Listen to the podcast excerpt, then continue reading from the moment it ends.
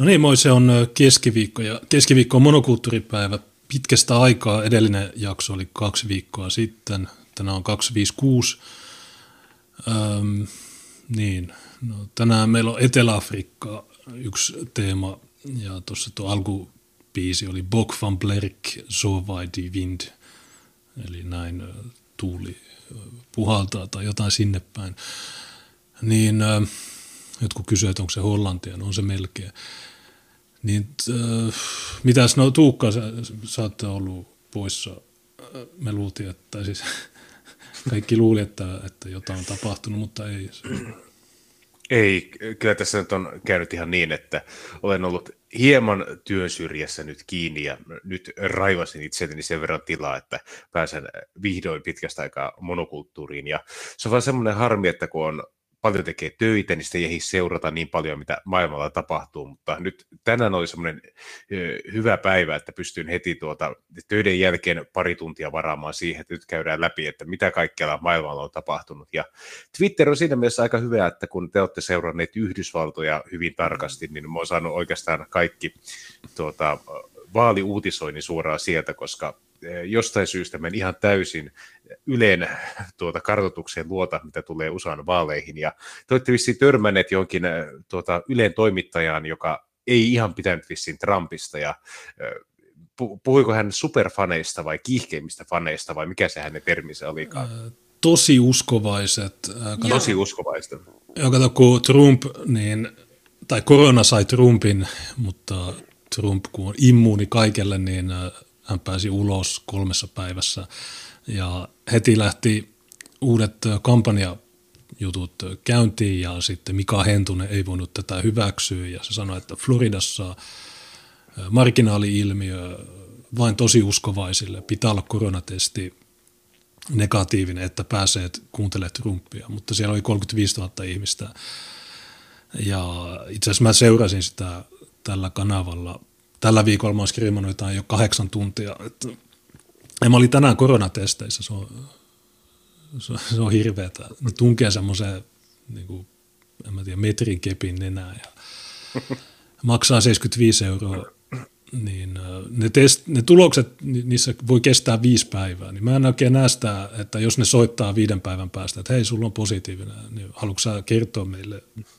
Niin mä sanoin, joo, tota, mä olin valtuustossa, se pitää sulkea niin Suomi on kehitysmaa. Jenkeissä testituloksen saa viidessä minuutissa ja se on paljon nopeampaa. Niin ei ihme, että täällä ei pystytä tekemään sitä ketjujen, tartuntaketjujen seurantaa, kun kaikki on niin satana hidasta. Sulla on joku vitun drive-in palvelu, niin sinnekin pitää varata aika. Niin mietit, että jos sä, niin kun, sä menet Burger Kingiin ja hakee hampurilaisen, niin sun pitää varata aikaa, että sä pääset autokaistelle. Maailman typeri järjestelmä. Mutta joo, kyllä se, tota, en tiedä, että onko se tämä ja oliko se liittynyt tähän Trumpin parantumiseen, että hän oli sitten tullut parvekkeelle ja hän oli parvekkeella riisunut naamion pois ja osoittanut ihmisille, että hän on takaisin pelissä. Ja jotenkin tämä oli tulkittu äärimmäisen fasistisena ja tästä tuli paljon hyviä meemejä, missä todettiin, että fasismi on aate, jonka mukaan pitää olla parvekkeella. Joo. Näin, näin monia niin kuin, sananmuutoksia ja kuvanmuutoksia, että kaikki, jotka ovat joskus parvekkeella käyneet, niin ovat yhtä kuin Mussolini, yhtä kuin Trump. Joo, mä en muista mikä TV-kanava, varmaan kaikki CNN ja nämä, niin ne sanoi, että Mussolini moment. Niin tota, ja se on tosiaan se, että siinä Trump, kun pääsi sieltä sairaalasta, se lennätettiin helikopterilla – valkoiseen taloon ja sitten kun se pääsi sinne parvekkeelle, niin siellä se ottaa sen maskin pois, koska ympärillä ei ole ketään. Niin tämä on sitten näiden vajakkien mielestä joku ongelma.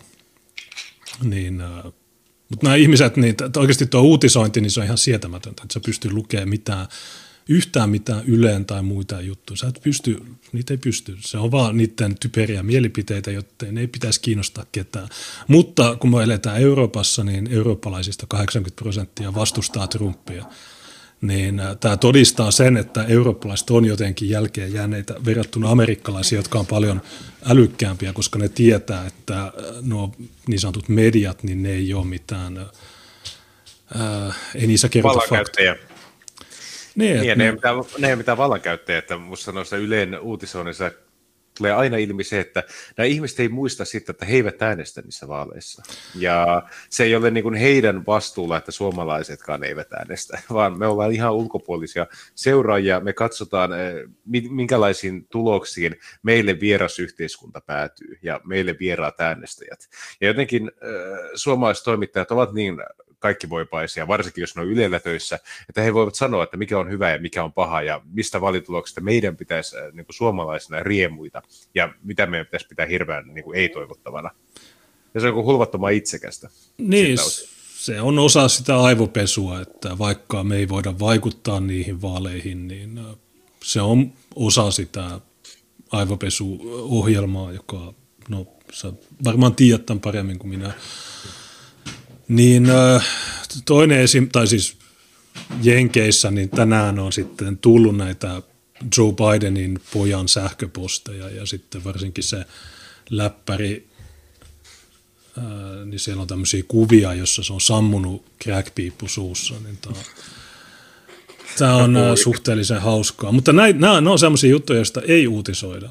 Ja sulla on siis tämä Bidenin pojan kytkökset Venäjälle on todistettu ja, sillä on, ja Ukrainaan silloin sähköposteja vuodelta 2015, jossa sanotaan, että joo, oli hyvää keskustelua sinun ja Joe Bidenin kanssa. Ja Joe Biden on sanonut, että en ole koskaan keskustellut poikani kanssa tästä Ukraina-firmasta, mutta 2000, meillä on nyt sähköpostit julkaistu ja mitäs muuta. Niin, niin se Moskovan pormestarin vaimo on siirtänyt tälle crackpiippujäbälle kolme ja puoli milliä. Niin nämä on sellaisia kysymyksiä, joita Mika Hentunen niin ei suostu kysymään.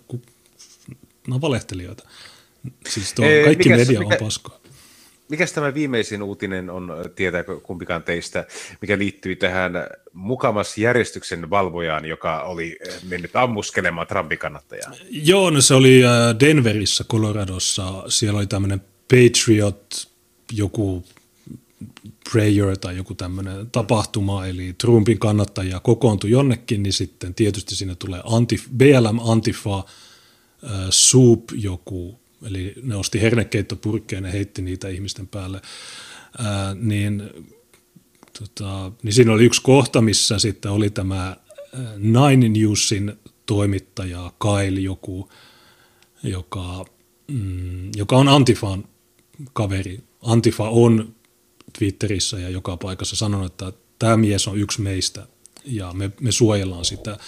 Ja sitten äh, tämä Nine Newsin äh, jäbää, niin sillä oli sitten tämmöinen äh, mikä henkivartija, jonka piti olla mukaan järjestyksen valvoja tai vartija, mutta meillä on tieto, että se ei ole, se ei ole virallinen, sillä ei ole, sillä ei ole niitä lupia, mitä siihen työhön tarvii niin se sitten äh, ampui yhden Trumpin kannattajan, äh, mikä sen liikelton tai joku tämmöinen semmoinen mukava tyyppi. Ha, hattujäpä. Hattutaiteilija, maa, hattumaakari tai miksi niitä sanotaan, niin se, se kuoli sitten siihen, äh, tämä, nämä vartijat, tai siis media ja niiden antifa-vartijat, niin ne tulee ja ampuu sut, koska sä, se, on, se on vähän niin kuin Mika Hentunen mutta vielä radikaalimpi. mutta muutama vuoden päästä, niin kyllä Mika Hentunenkin, jos sä, jos sä oot jossain torilla ja sä sanot, että okei, no mä äänestän persuja, niin se ampuu luodin naamaa. Niin äh, tämä on sitä, ja nämä ihmiset sanoo meille, että me ollaan niin se maailman pahin uhka. Kukaan ei koskaan ampunut antifaa, äh, paitsi Kyle Rittenhouse, äh, joka, jonka syytteet muuten poistui eilen, kun se ampuu itsepuolustuksena antifa-tyyppejä, jotka sattu kaikki olemaan juutalaisia pedofiileja, niin Nä, kun, mä, mä, kun mä sanon näitä juttuja, niin tietysti joku, joku ulkopuolinen varmaan miettii, että mitä vittua tuo selittää, mutta nämä kaikki jutut on faktoja. Niin tässä on vaan se, että Antifa, niin Suvakit sanoi, että ei, se on aate, se on idea, sitä ei ole olemassa – ää, sitten ne sanoo, tai, sitten, tai sitten jos olet laukaan antifa, niin sieltä niitä kommentteja, että okei, sä et ole antifa, eli sä oot fasisti. Ja, ja nyt mä muistin, jos muistetaan tämä feudi, mikä hänellä oli kokoomuslaisia vastaan aiemmin. Jos et saa antisemitisti, niin sit sä oot semitti. niin tota, Ähm, mutta nämä ihmiset, niin nämä, nämä näkee sen videon, jossa niiden porukka ampuu päin naamaa ja sitten ne on, että no niin, mutta se oli itsepuolustusta. Missä kohdassa? Mutta sitten kun on oikea itsepuolustuskeissi, niin sanoo, että ei kun hän on, hän on alaikäinen ja hän toi aseen osavaltion rajan yli ja bla bla bla. Mikään niistä jutuista ei ole totta. Se ase se ei liikkunut rajan yli. Se oli itsepuolustusta ja näin, mutta tämä Denverin keissi, niin se on selvää, että tämä tyyppi vaan tulee iholle ja sitten ampuu sen ilman mitään syytä. Ja nämä ampuu meitä. Tämä on, tämä on toinen lyhyessä ajassa Trumpin kannattaja, joka ammutaan. Ja ei nämä ole mitään uutisia. Ei ole missään uutisia. Mieti, jos, jos me mentäisiin ampuu mun, mun, on, mun, on, mun on pakko vielä kysyä, tuota, mikä oli tämä kidnappauskeissi, jossa oliko Yle päättänyt, että hän oli äärioikeistolaisia, jotka oli harkineet jonkin sortin poliittisen päättäjän kidnappaamista, mutta ne eivät olleetkaan ihan perinteisiä äärioikeistolaisia. Joo, ne on, Michiganissa, mikä Wolverine, uh, Watchmen, yhdistys, jonka... Ja tuo kuulostaakin jo tosi lapselliselta tuo nimi, sillä semmoiselta joltakin larppaajien niin pikkupoikien kellarikerholta. Niin, niin ne, no se on FBIn perustama käytännössä se, se juttu, tai se aktiivisin tekijä siinä, se joka yllytti, niin se oli FBIn tämmöinen työntekijä tai muu. Niin siinä ne ihmiset äh, mä muistan, siinä oli jo Brandon joku, niin se oli, äh, hän vihaa Trumpia ja hänellä on anarkistilippu seinällä, kun se tekee skriimejä, mutta silti Ylen mukaan nämä on Trumpin kannattajia. Tyyppi sanoi, että Trump on tyranni, mä vihaan sitä ja bla bla bla.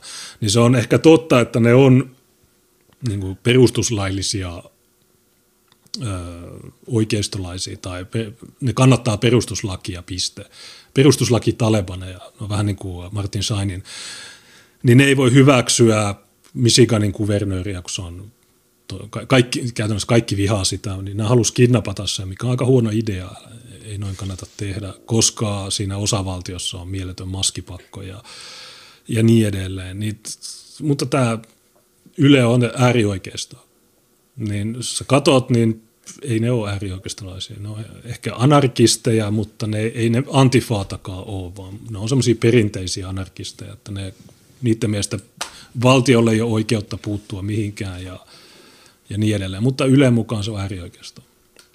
Okei. Okay. Siellä on paljon juttuja tapahtuu, mutta niistä uutisoidaan väärällä tavalla ja tietysti sananvapauteen kuuluu valehtelu, mutta se on todella, todella ongelmallista, kun jos sä törmäät normoihin tai äh, kuulet keskustelua tai naapurit puhuu jotain, tai, niin ne, ne, ne oikeasti toistaa sitä, mitä Ylen paska tuottaa. Ja se, ne ihmiset siis puhuu jostain, jota ei ole olemassa, niin se on vähän se on häiritsevää. Ihmisillä on täys, täysin, siis, niin kuin, ne elää rinnakkaistodellisuudessa sen takia, että ne lukee Yleen ja näiden muiden valemedioiden uutisia. Ja ne luulee, että ne on totta. Kun taas me tiedetään, että ne on valetta, ja siksi me luetaan niitä, koska me saadaan siitä sisältöä ja me voidaan sitten myös oikasta näitä valheita.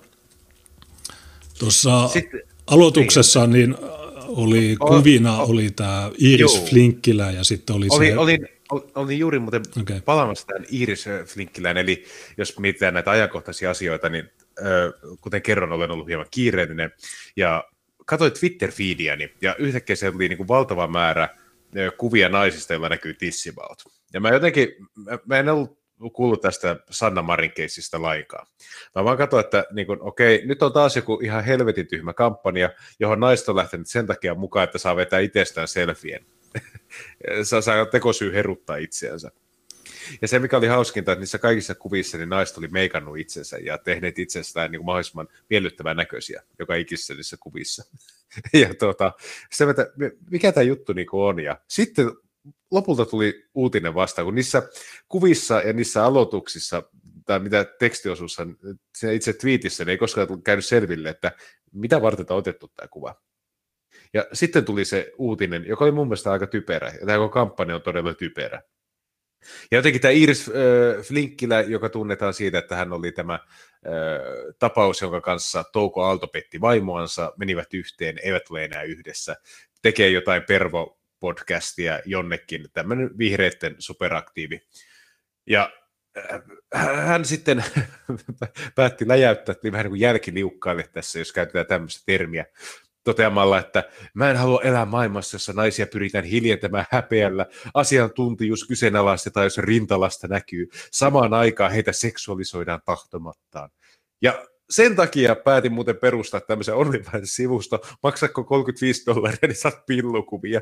Ja tää, tää jotenkin, siinä on tullut hyviä kommentteja sille, että ymmärrät sä, mitä sä teet. Että, niin odotukset ei ollut hirveän kovat sua kohtaan, mutta sä menit niiden alle aika hyvin.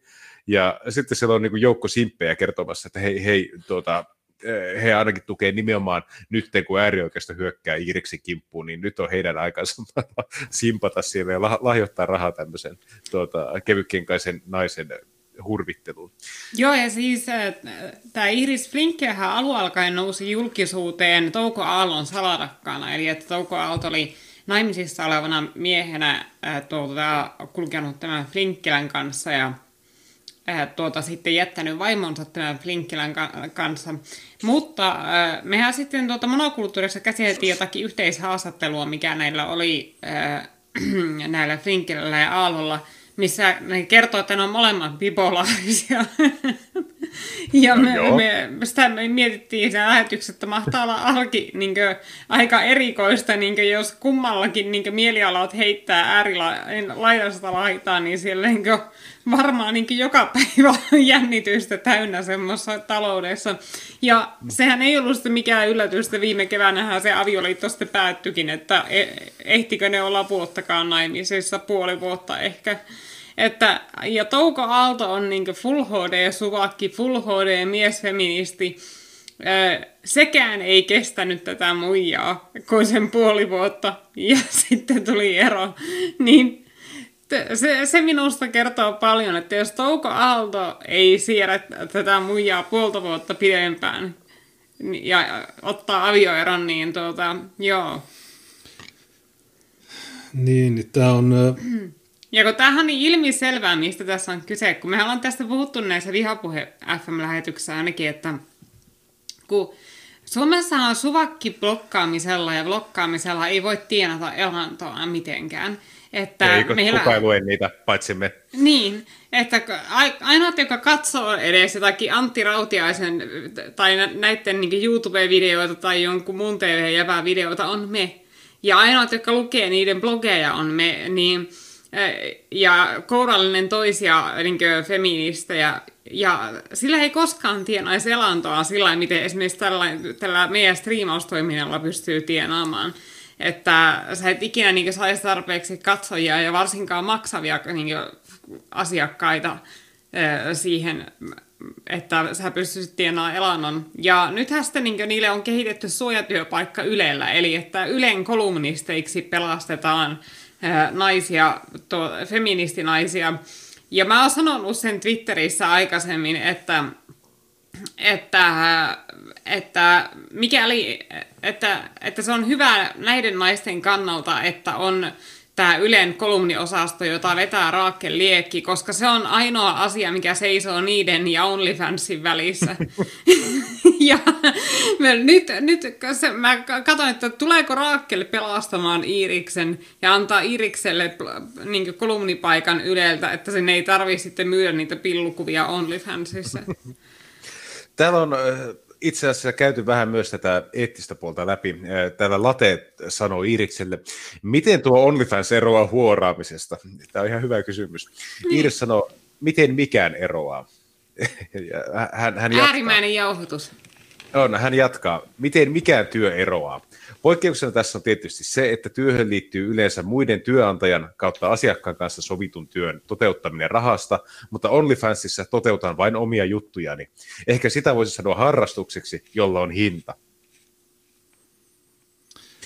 No. Kuvien, kuvien julkaiseminen ei ole seksipalvelu. Mä teen kuvia ja myyn niitä työkseni ihan muutenkin. Okei, okay, tota, no No jos ne on seksikuvia, niin kyllä se silloin on seksipalvelu. Että jos ne on, jos ne on runkkumateriaalia, mitä sä myyt, niin kyllä sä silloin myyt seksipalveluita. Joo, mutta me ei vielä tiedetä, että mitä kuvia on. Voi siellä olla jotain postikorttien maalaamista. Niin, siellä joku kyseli, että no mitä sä sillä 35 dollarilla teet, niin hän vastasi, että no se on euroksi käännettynä jonkin verran ja sillä saa tuota kalliossa muutaman bissen, että tuota, missä on tarkkaan hinnoiteltu sitten, että muutaman kallion hinnalla saat sitten perspillukuvat, jos haluaa. Mä en ole itse kontribuoimassa tuohon ei, ei niin paljon ei kiinnosta. Joo, ja tuo Flinkkilähän ei nyt ole edes mitenkään erityisen vetävä. Että sitä on vaikea sanoa, niin, että minkä näköinen se oikeasti on, koska se, aina kun se näkyy jossain, niin sillä on äärimmäisen vahva meikki naamalla. Niin sitä on hyvin vaikea sanoa sillä että minkä näköinen se on, mutta tuohan niin selvästi niin aika ylipainoinen, mitkä erityisen kauniit kasvon piirteet sillä ei ole, niin tuota, Joo, kyllä mäkin vähän ihmettelisin sillä lailla, että miksi joku tästä ää, maksaisi, kun kumminkin OnlyFans on täynnä ihan helvetin hyvän näköisiä niin 18-vuotiaita, joilla on täydellinen kroppa ja kaikki tämmöiset ja, ja sitten tuota, ne tuota, ottaa näiltä asiakkailta pyyntöjä vastaa siitä, että minkälaisia kuvia tai videoita ne julkaisee, niin mä en oikein usko, että Iris pystyy kilpailemaan sillä alustalla niin sen muijatarjonnan kanssa, mitä siellä on. Ja tuota, mä voin paljastaa tämmöisen pienen, tämä on ihan sisäpiirivinkkelä, kerro kellekään muulle, mutta netissä löytyy myös hirveän paljon ilmasta pornoa. Mä oon kuullut mm. tämmöisen väitteen. Ja siellä ei tarvitse maksaa yhtään niin kuin, dollaria eikä yhtään euroa, että sä saat oikeastaan kaiken, mitä sä haluat sieltä löytää. Sen takia mä en ole oikein koskaan tämmöistä niin kuin, maksupalvelua niin kuin, ymmärtänyt. Redditissä kerran oli semmoinen kaveri, joka tuota, maksoi naisille siitä, että ne teki kumiankoilla kaiken näköistä todella hauskaa. Ja sen mä ehkä jotenkin ymmärrän ihan tämmöisen niin rakkaudesta lajiin, mutta kaikki muu menee vähän sitten yli.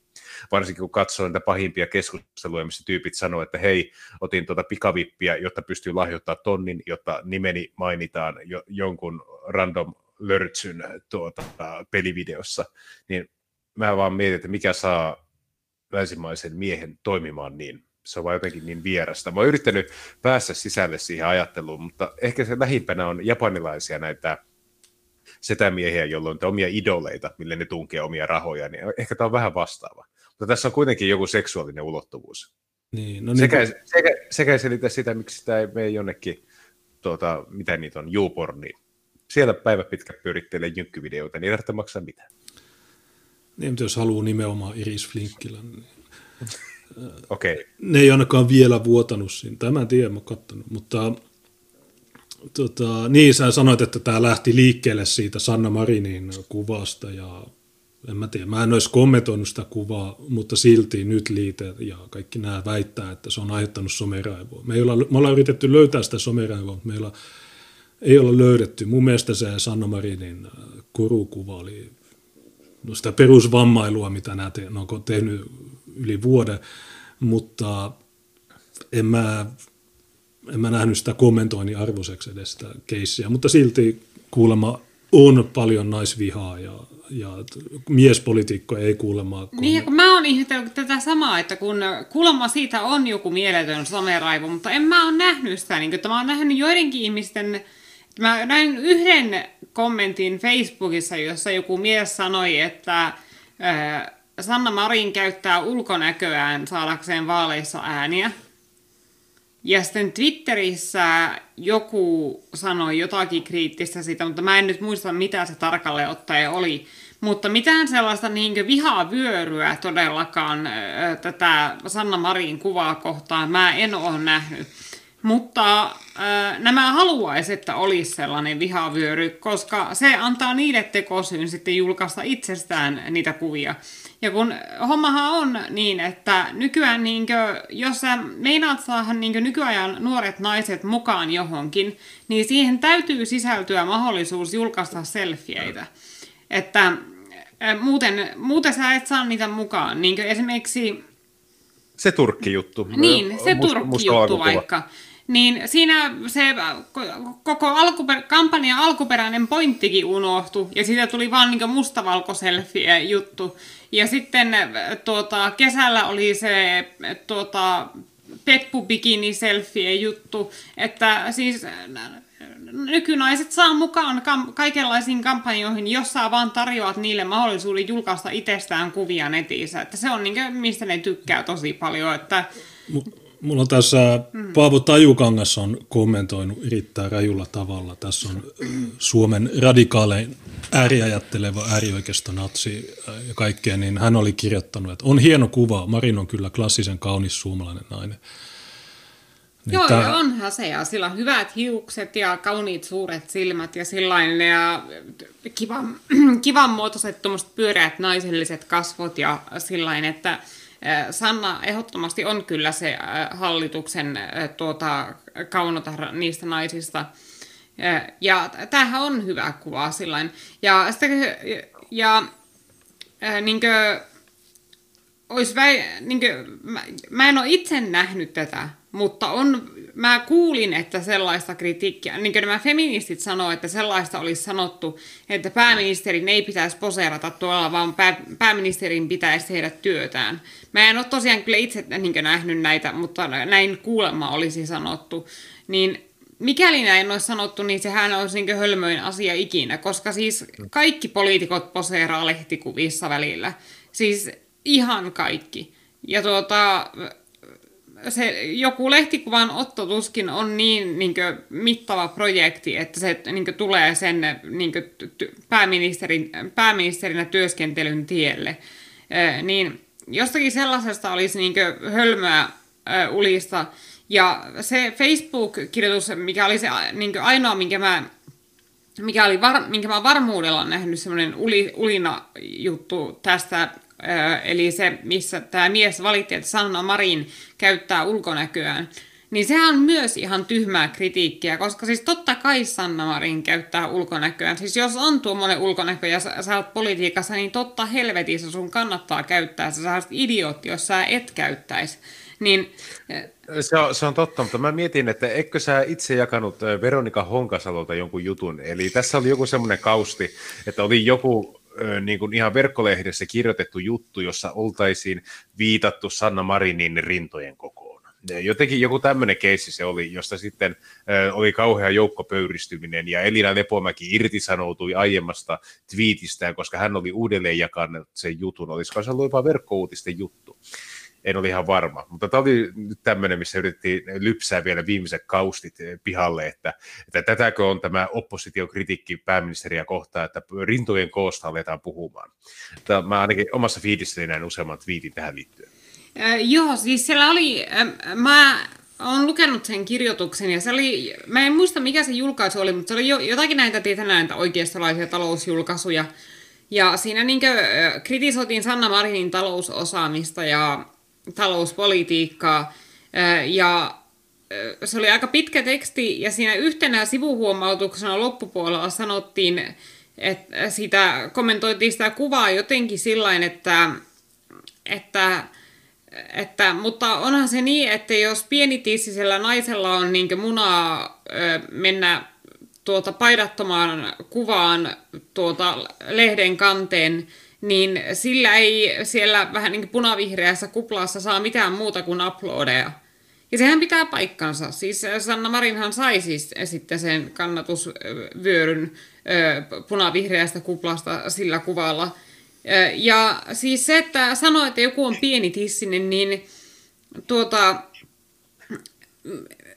Miten se on loukkaus varsinkaan jollekin voimaantuneelle itsenäiselle naiselle, joka ei välitä pätkääkään siitä, mitä muut ajattelee hänen ulkonäöstään?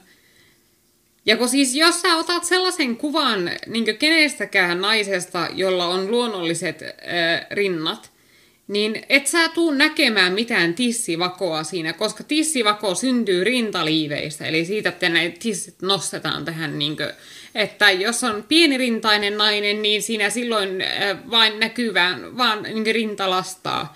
Ja jos taas on niin hyvin suuririntainen nainen, niin siinä näkyy sitten isojen roikkuvien rintojen reunat, mutta ei mitään tissivakoa, koska ei ne tissit puristu itsekseen toisiaan vasten.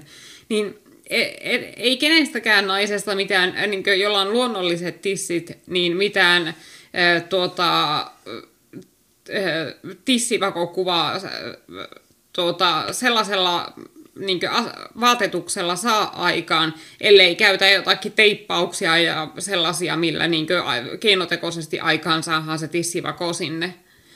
Niin jo, jo, joku tuommoinenkin, niin kuin, että tässä ensinnäkin se, että vietään hernen nenään siitä, että kommentoidaan pienitissiseksi, niin justiinsa, että eikö näiden pitänyt olla niitä voimaantuneita naisia, jotka ei välitä ukkojen mielipiteistä itsestään, ja jotka on just sellaisia kuin ne ovat, jotka tykkää itsestään just sellaisena kuin ne ovat. Mutta sitten on kumminkin niin herkkänahkas, että kun joku sanoo, että, että Sanna Marin on pienitistinen, niin alkaa hirveä ulina.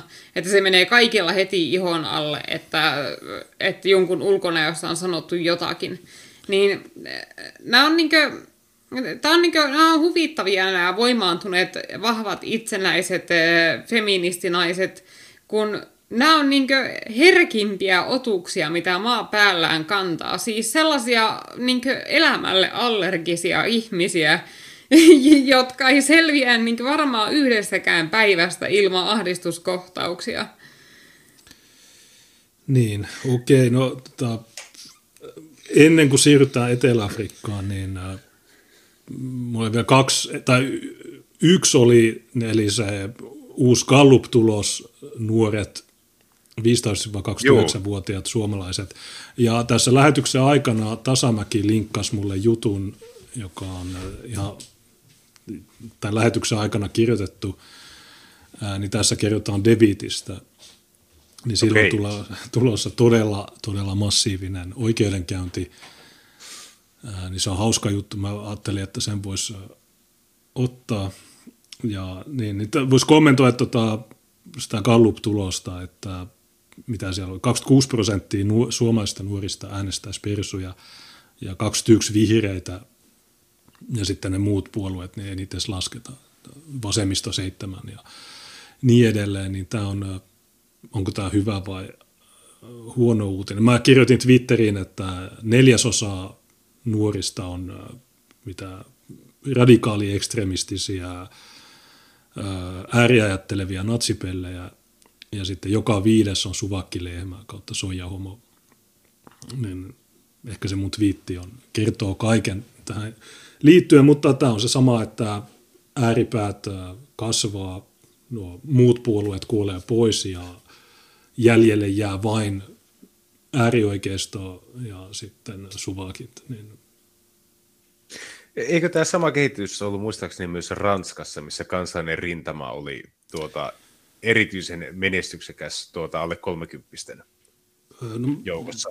En ole ihan varma, mutta Itävalta tai, ja Saksa oli ehkä myös niitä. Niin, koska mä oon törmännyt että tuommoisiin, että tuota, totta kai nuorisossa on myös paljon suvakkeja, mutta nimenomaan se, että nuorisoa kiinnostaa ääripäät, eli selkeät erot, mitä on niin kuin, ryhmien välillä, ja sitten on helpompi päättää, että mihin ryhmään ne kuuluvat, jos kuuluvat ylipäätänsä. Ja kyllähän se, jos mietit jotain parikymppistä ihmistä, jolla on poliittinen herääminen tapahtunut, jos haluaa vaikuttaa yhteiskunnallisiin asioihin, niin aika usein ne aiheet on varmaan semmoisia, jotka herättää tunteita. Siinä ei mitään pahaa, tunteet on jes.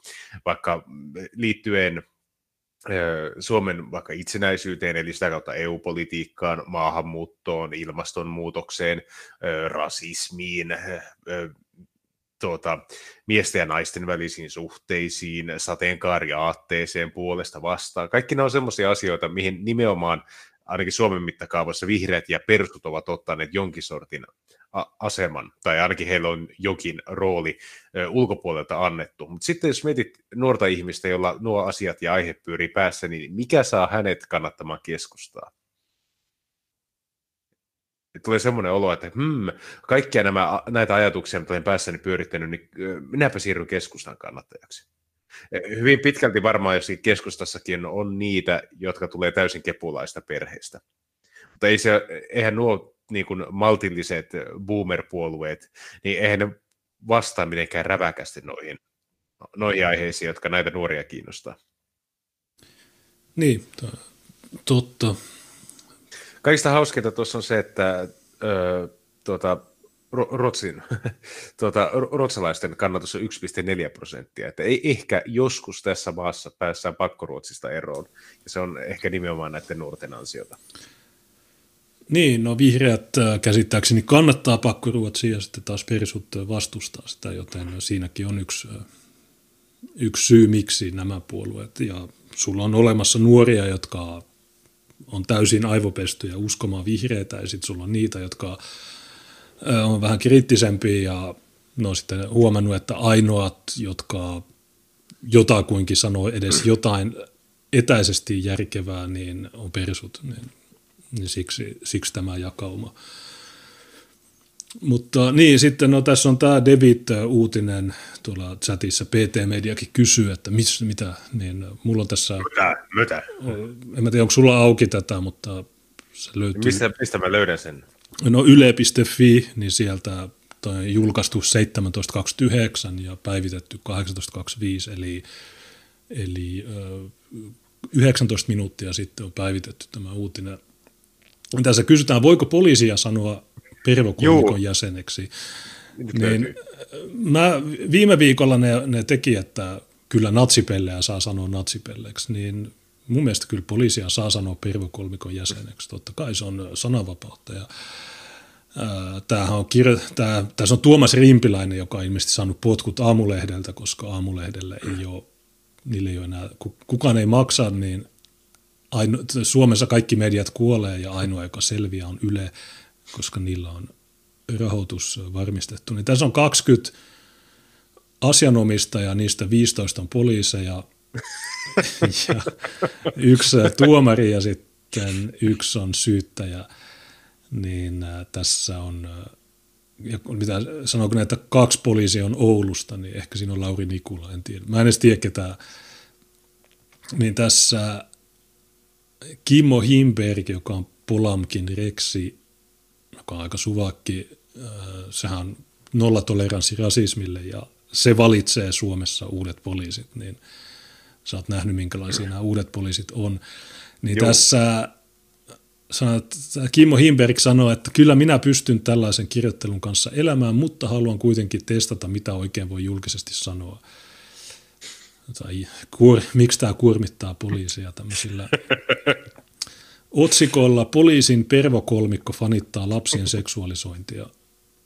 Sivuston no, muut no, kirjoitukset sisältävät myös avoimen rasistisia ja naisvihamielistä tekstiä.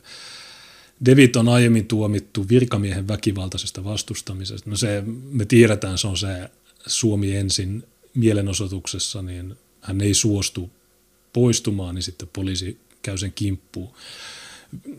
Tänään Raja Toivian on ilmoittanut, että hän käynnistää esitutkinnan elokapinaa poliiseista, niistä poliiseista, jotka kaasutti elokapinaan niitä terroristeja.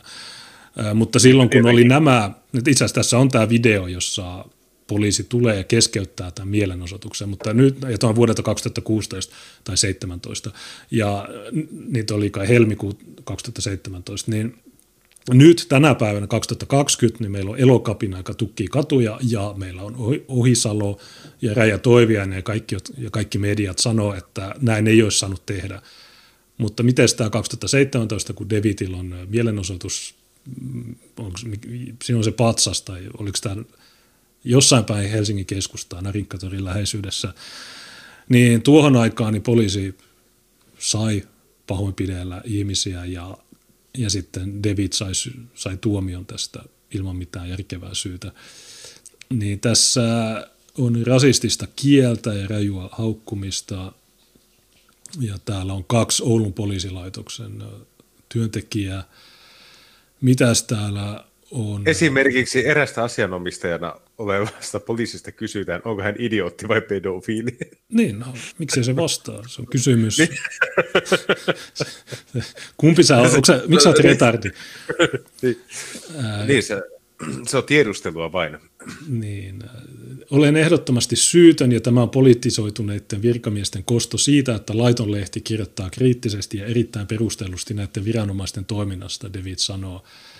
Hän ei myöskään kirjoita alatyylisesti. Esimerkiksi poliisin kutsuminen pervoksi ja väite lasten seksuaalisoinnin fanittamisesta on hänen mielestään perusteltua kritiikkiä sillä, että poliisi osallistui virkapuvussa Helsingin Pride-kulkueeseen. Niin, tämä on faktaa. Ei tässä... Mutta tässä on taas tämä ulina, että silloin kun vehko tykittelee vihapuhetta Facebookiin, niin silloin se on loukkaus journalismia vastaan. Mutta silloin kun David kirjoittaa laiton lehteen, mä en tiedä miten se taivutetaan, laittomaan lehteen, no kuitenkin laitonlehti.net, niin kun hän kirjoittaa sinne artikkeleja, niin sitten silloin ei, ei ole kyse journalismista, silloin ei ole kyse sananvapaudesta, vaan silloin kysytään, että hei, kattokaa tätä, että näin ei saa sanoa ja tämä ei ole oikein. Ja no, tässä maassa ei ole muuta kuin kaksostandardeja.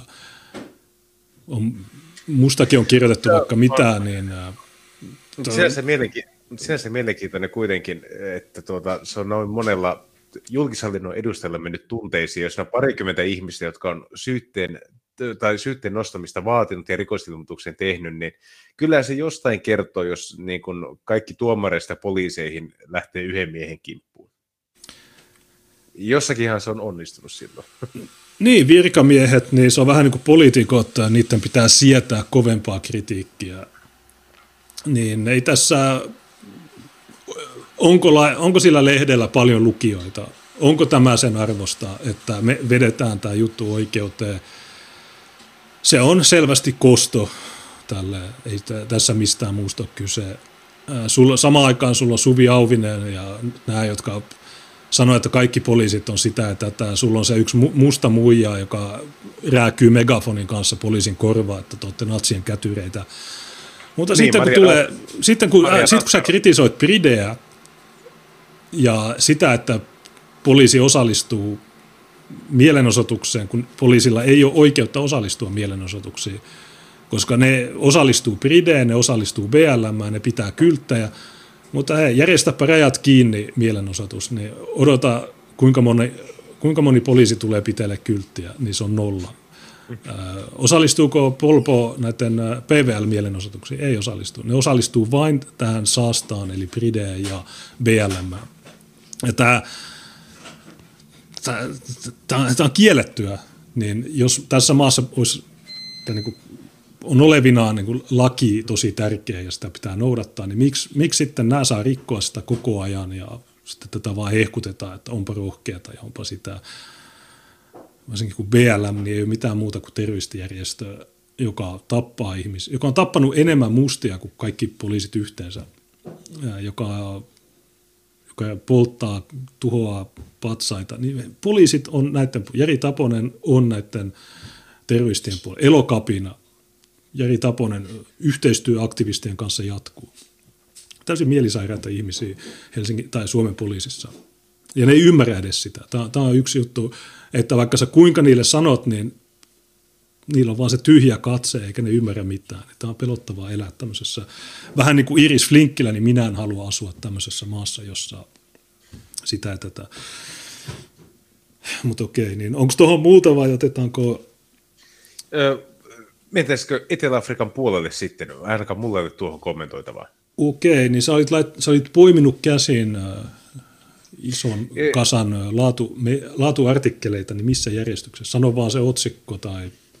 Niin mä... öö, lä- joo, lähdetään alkuun tuota, tästä Al ja Siiran jutusta, eli missä tämä Etelä-Afrikan presidentti jauhottelee rasistit. Okei. Eli, se, niin. Uh, niin, tämä South Africa president says farm attacks not racially motivated. Yeah.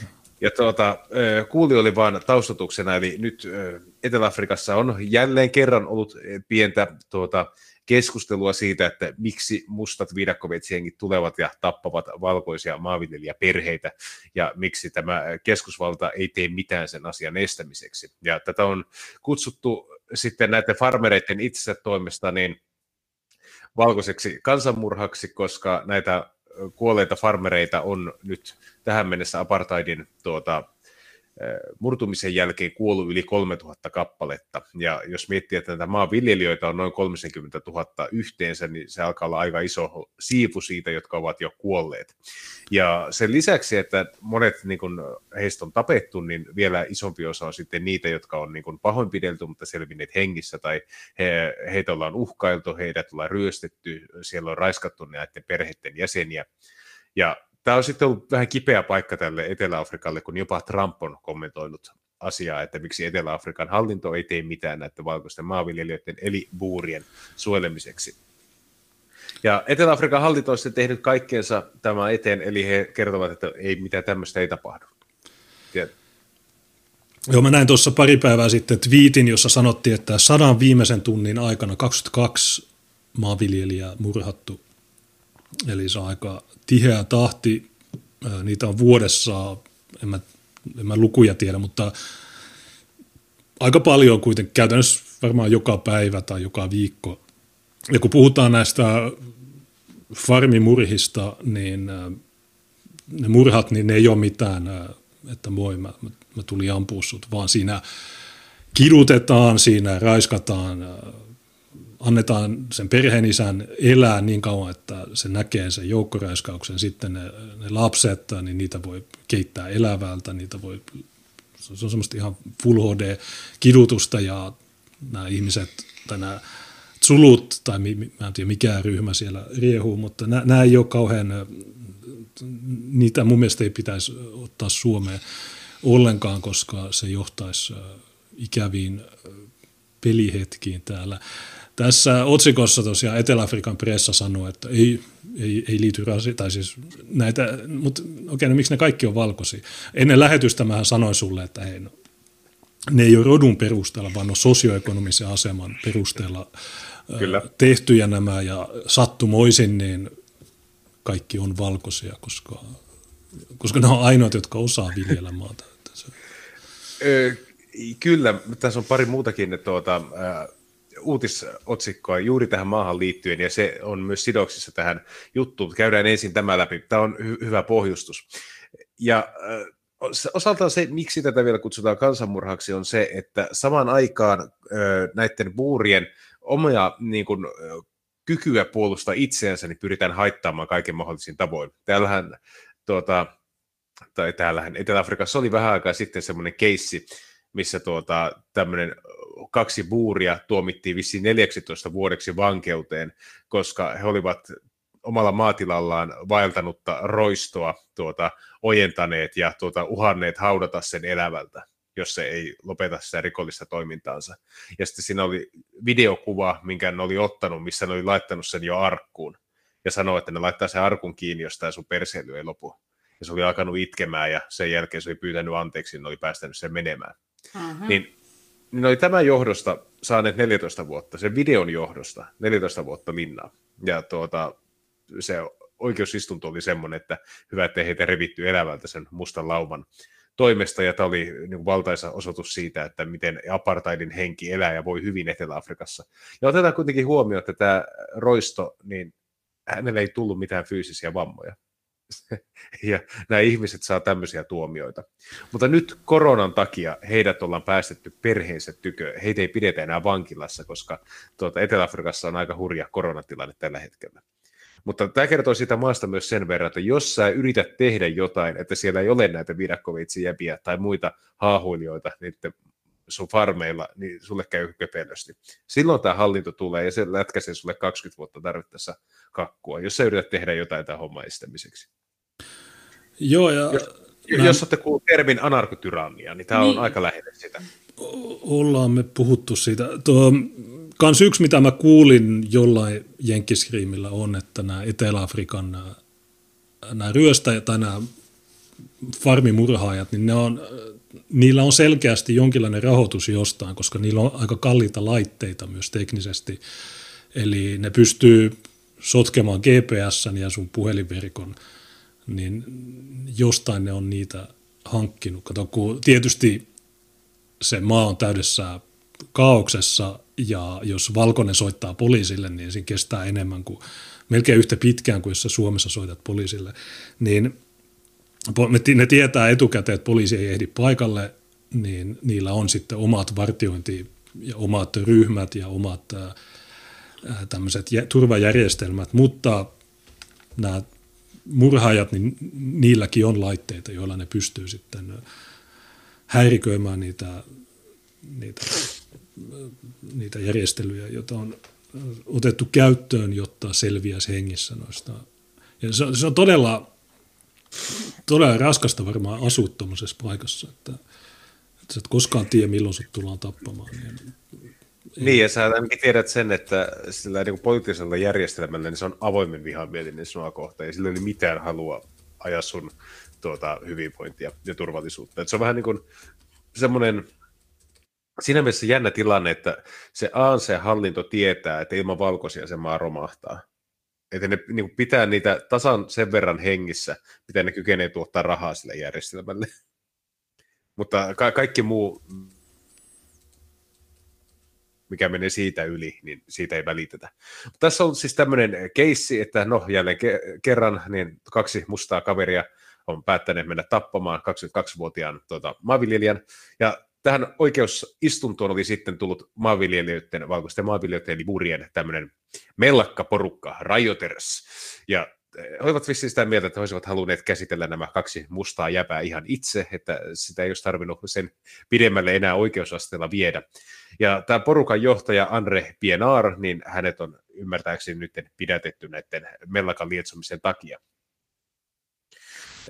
Tämä Ramaphosa, eli tämä presidentti, niin voimakkaasti kiistää kaikki niin kuin, rodullisen ulottuvuuden, mikä näissä iskuissa on. Ja hän haluaa muistuttaa, että tämä maa on edelleen selviytymässä tässä synkästä menneisyydestään apartheid-hallinnon alla, joka lakkasi olemasta vasta 90-luvun alussa. Eli okei, okay, sulla on tämmöinen keissi, että sulla on niin kuin, joukko valkoisia maanviljelijöitä on niin kuin vuosien ajan murhattu mustien toimesta. Ja ne, ne saa jonkun sadan randin sakot siellä niin, ja lasketaan sen jälkeen menemään. Jos sä teet jotain sen asian eteen, sä oot 15 vuotta istut saman tien. Ja heti sä veät apartheidin takataskusta. No, toi ei nyt hirveästi ero Yhdysvalloista, jos miettii näitä BLM-juttuja, että mitä me ollaan katsottu, niin tuossahan nyt oli se yksi poliisi niin se Breonna Taylor, Taylor case, niin se poliisi oikeudessa, niin ne päätti, että okei, ei nosteta syytettä, koska se ei ollut tehnyt mitään väärää. Niin siellä ulkona oli mieletön mielenosoitus ja tyypit huusi. Ja ne ei tietenkään vetoa apartheidiin, mutta ne vetoaa tähän Jim Crowhin ja kaikkiin näihin. Niin siinä on niin. vähän sama logiikka, että, että jos sä oot musta, niin sä, sä, sä oot niin mieletön rikollinen, niin jostain syystä kaikki on sun puolella. Mutta jos sä oot valkoinen ja sä oot itsepuolustuksessa tai, tai sun kimppuun hyökätään, niin sä oot se syyllinen silti. Ja Suomessa ei, ei ehkä niin pitkällä, mutta täälläkin on vähän havaittavissa tätä, että koetaan jotain. Että koko ajan, joka päivä tulee joku uutinen, että rasismi, syrjintää, rakenteellinen rasismi ja ennakkoluulot ja se metrokeissi. Se oli itsestään, kaikki näki ne videot, kaikki tiesi, että se musta, se mikä Faith Mkwesan poika, niin se oli metropummi, siinä ei ole mitään rasismia, mutta silti kaikki Roope Salmiset ja kaikki Yle ja kaikki, kaikki itki, että tämä on rasismia. Miksi musta poika ei voi kulkea Helsingin metrossa ilman, että...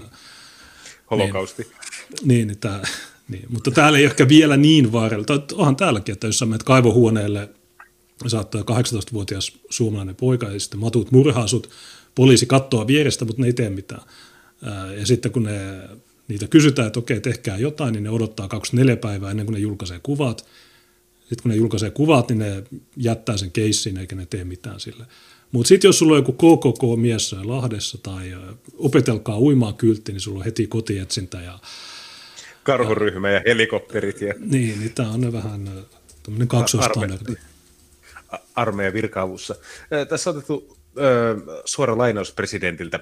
Toisin kuin vastuuttomat väitteet, mitä jotkut loppausryhmät tekevät, farmeilla suoritetut murhat eivät ole etnistä puhdistusta. Ne eivät johda tai tähtää kansanmurhaa. Ne ovat rikollisuuden osoituksia ja niitä tulisi kohdella siten.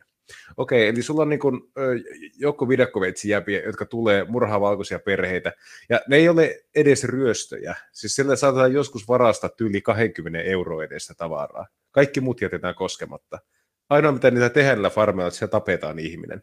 Ja on tämmöisiäkin väitteitä, olen kuullut, että tämmöiset niin kuin järjestäytyneen rikollisuuden, no kutsutaan mustaksi lähiöksi, niin niiden edustajat ihan tietoisesti pyrkii niin kuin pelottelemaan nämä farm, niin kuin maanviljelijät pois, jotta ne saisi otettua sen maan laittomasti haltuun.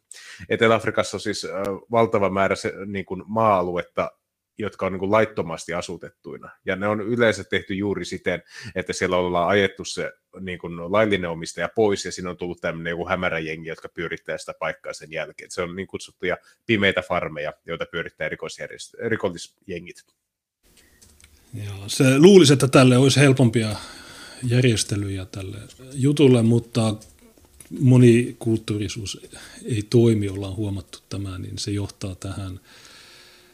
Tietysti tuo presidentti on siinä mielessä oikeassa, että tuo white genocide, niin se on äärioikeiston koirapilli, joten sitä ei tulisi käyttää, koska, niin, koska jotain mystisiä syitä. Ö- olisi naivia olettaa, että äh, niin rotujen väliset suhteet näissä maatalousyhteisöissä olisivat olleet äh, harmonisia tuota, demokratian siirtymisen jälkeen, Ramaphosa kirjoittaa. Äh, jos emme pysty käsittelemään tätä aihetta avoimesti ja rehellisesti, äh, ennen kuin olemme valmiita niin kuin, osallistumaan dialogiin, nämä kyseiset teot tulevat pysymään haavoina, jotka uhkaavat meidän yhteiskuntamme sosiaalista kohesiota. Okei, kuulostaa kivalta. Ja tämä niin kun, hän viittaa näihin valkoisiin maanviljelijöihin, jotka olivat sinne oikeussaliin rynnänneet, ja hän oli sanonut, että tämä ryntäminen itsensä avaa näitä tuota, menneiden sukupolvien haavoja takaisin auki. Eli okei, se on sitten valkoisten vika, että niitä murhataan. Tämä tyyppi on aika ärsyttävää, että se sanoo, että meidän pitää keskustella avoimesti ja näin. Niin, mutta sulla on just kerrottu faktat. Ja sitten että ei kun te olette lobbaajia ja ei saa. Niin ja mikä se vaihtoehto on? No, se on Julius Malema, joka on, joka, on, joka, joka on vielä pahempi. Ja sitten onko siellä valkoisia ehdokkaita? Jos on, niin ne ei mitenkään voi saada riittävästi ääniä. Vaikka tietysti mustissakin on joitakin, jotka haluaisi palata apartheidin aikaan, koska se oli paljon turvallisempi. Koko apartheidin aikana, mitä vuodesta 1949 vuoteen 1994, murhattiin vähemmän kuin nykyään tyyli, en mä tiedä, kuukaudessa tai niin, mutta nämä, jostain syystä tämä keskustelu on sitä, että nyt on hyvin, mutta on vain pieniä haasteita ei kohtaamisia ollut tarpeeksi tässä ja tuota, yhteisiä pelihetkiä ja valkoiset ei vielä vaan kohdanneet mustaa. Ja siis nä, nä, nämä vetää tätä tarinaa silloinkin, kun tuo maa on käytännössä, mitä voisi sanoa, kansojen vankila. Etelä-Afrikassa ei ole, kuten on joskus monokulttuurissa sanonut, siellä ei ole vain valkoisia ja mustia, vaan se on valkoisia, jotka jakaantuu britteihin ja afrikaanereihin. Siellä on mustia, jotka jakaantuu suluihin ja kosiin. Siellä on mustia maahanmuuttajia, eli nigerialaiset, somalialaiset ja nämä, jotka joutuu yleensä kurkutetuiksi silloin, kun maan taloudella menee huonosti. Sitten siellä on värilliset, eli semmoiset, jotka on sekoituksesta Busman ja äh, sitten näitä äh, Hollannin Indonesiasta tulleita entisiä orjia ja niin edelleen. Sitten siellä on intialaisia. Se on niin kuin valtava tilkkutäkki eri kansallisuuksia. Ja siellä on jatkuva semmoinen kytevä heimosota. Ainoa, mikä yhdistää niitä, on se, että kaikki vihaa valkoisia. Se on jotenkin, mikä pitää sitä kasassa. Ja tämä presidentti jatkaa. Tämä niin kuin incidentti osoittaa sen, että kuinka, niin kuin, kuinka helposti tämmöinen, mikä tämä on, onko tämä tulitikkulaatikko vai mikä on Tinderbox? Niin, no semmoinen joo. Tai niin, että miten ruutitynnyri ehkä on. Niin, ja niin miten rotuvihan ruutitynnyri, kuinka helposti se voi leimahtaa.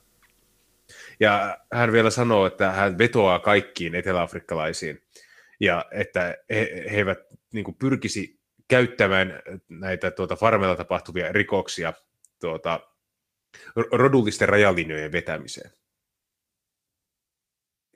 Tämä on niin mahtavaa, että syntyy tämmöinen kauste, että muutkin maat ottaa yhteyttä, niin yhteyttä sinuun ja kertoo, että hei, miten te niin hoidatte tuon teidän maanviljelijöiden turvallisuuden.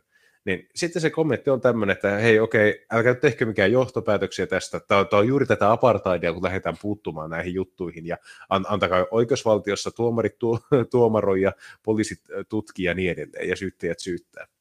Mutta jostain kumman syystä ihmiset ei enää, tai muurit eivät alkajakaan ikinä luottaneet siihen, että se hallinto pyrkisi tekemään yhtään mitään heidän edukseen. niin kun sä sanoit, että muut maat puuttuu tähän, niin onko oikeastaan muita kuin Trump, joka on virallisesti ottanut kantaa Ei. tähän ongelmaan. Niin joo, ja Euroopassa on joitakin äärioikeistopuolueita, jotka sanoo, että no okei, me voitaisiin ottaa nämä vuurit ja tai Etelä-Afrikan valkoiset, me voitaisiin tuoda ne takaisin Eurooppaan turvapaikanhakijoiksi, niin, mutta sekään ei sitten ole käynyt. Niin, niin tämä Etelä-Afrikka on vähän siinä mielessä huono, kun jopa siellä niin sulla on suvakkeja valkoisissa.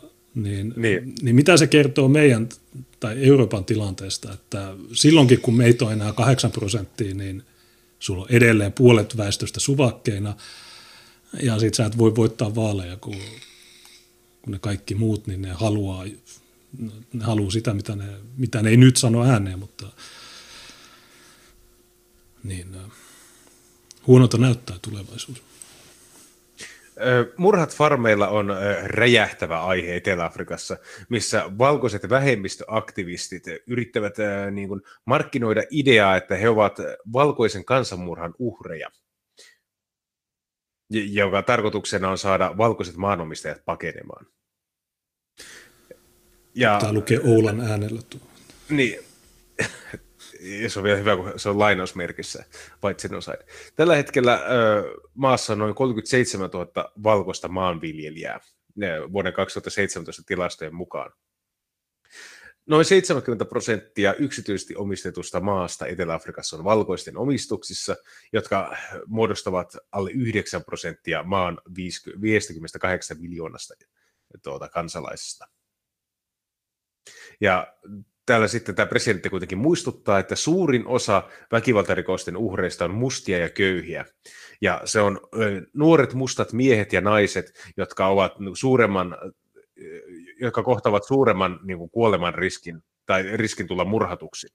Ja tämä on siinä mielessä vähän semmoinen huono heitto, että okei, joo, se pitää paikkaansa. Tämä pitää paikkaansa.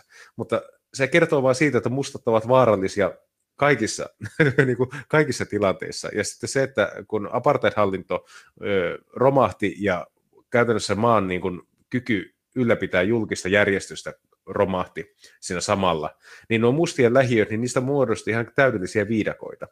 Että ne oli jotenkuten pysy kasassa silloin, kun Etelä-Afrikan armeija piti siellä jöötä poikkeuslain alla. Mutta siinä vaiheessa, kun edes se valkoinen hallinto ei enää pidä sitä jöötä, niin ne pääsi niin kuin eh, romahtamaan sille tasolle, mihin ne olisi mennyt ilman ulkopuolista niin kuin painostusta.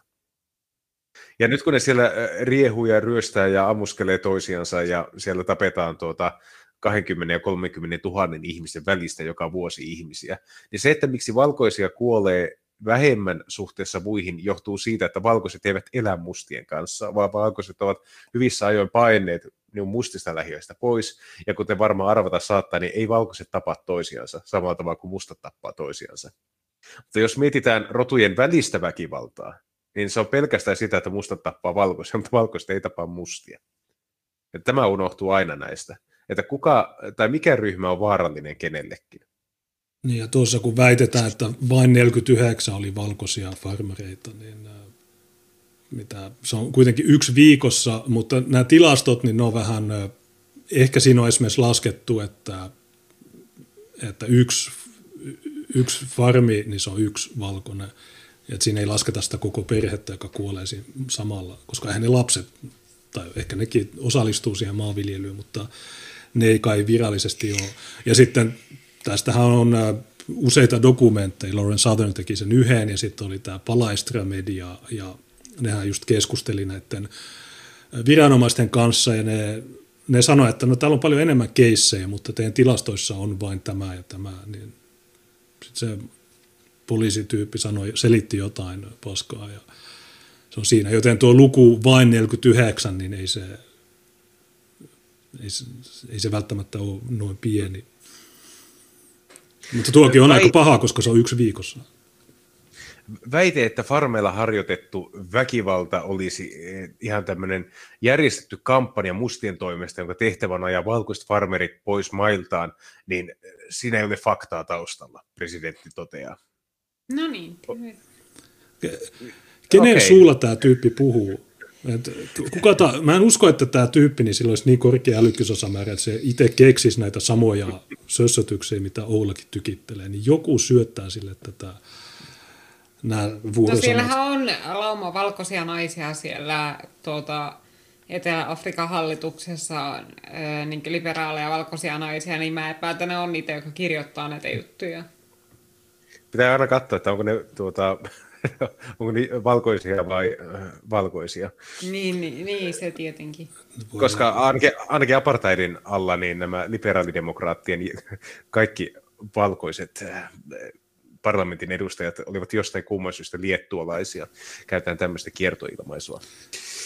Se oli, mikä, mikä sen tyypin nimi se oli? Jillä alkoi. Joe Slovo. Niin no, se joo, Slovo, niin se oli liettualainen. Hän oli liettualaismies. Niin, Kyllä. E- Etelä-Afrikan kommunistipuolueessa ja ANCssa oli hyvin paljon liettualaismiehiä. Tämä viimeinen kappale on hyvä.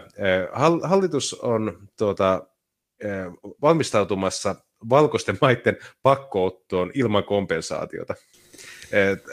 Tavoitteena on tuota, poistaa taloudellista epäarvoisuutta maassa, joka kuitenkin, jota kuitenkin esiintyy vakavissa määrin vielä 25 vuoden jälkeenkin apartheidin murtumisen jälkeen.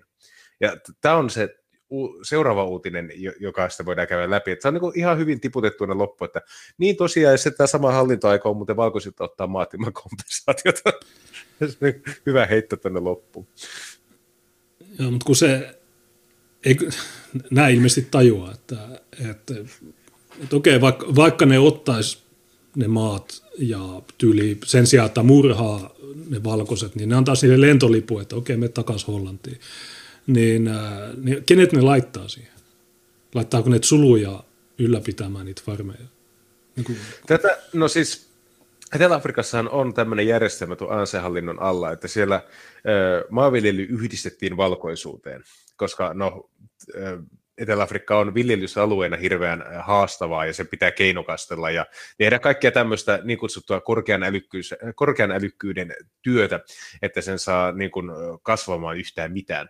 Ja sen jälkeen, kun tuota, apartheid-hallinto kaatui, niin kaikki maa, tuota, ruoantuotanto oli kokonaan valkoisten käsissä. Ja se haluttiin sitten tämä ANC-hallinnon toimesta, että sen saataisiin mahdollisimman paljon mustia maanviljelijöitä siellä tapahtui näitä tilanteita, missä ANC-hallinto tuota, osti semmoisella haistapaska hinnalla tai pakkolunasti valkoisten maita, antoi ne sitten mustille, ja niillä oli semmoinen, tai niillä on oma instituutio kuin Land Bank, eli tämmöinen maanviljelysrahasto, ja se antaa nolla prosentin nollakorkolainaa semmoisille mustille perheille, jotka haluaa aloittaa maanviljelyn.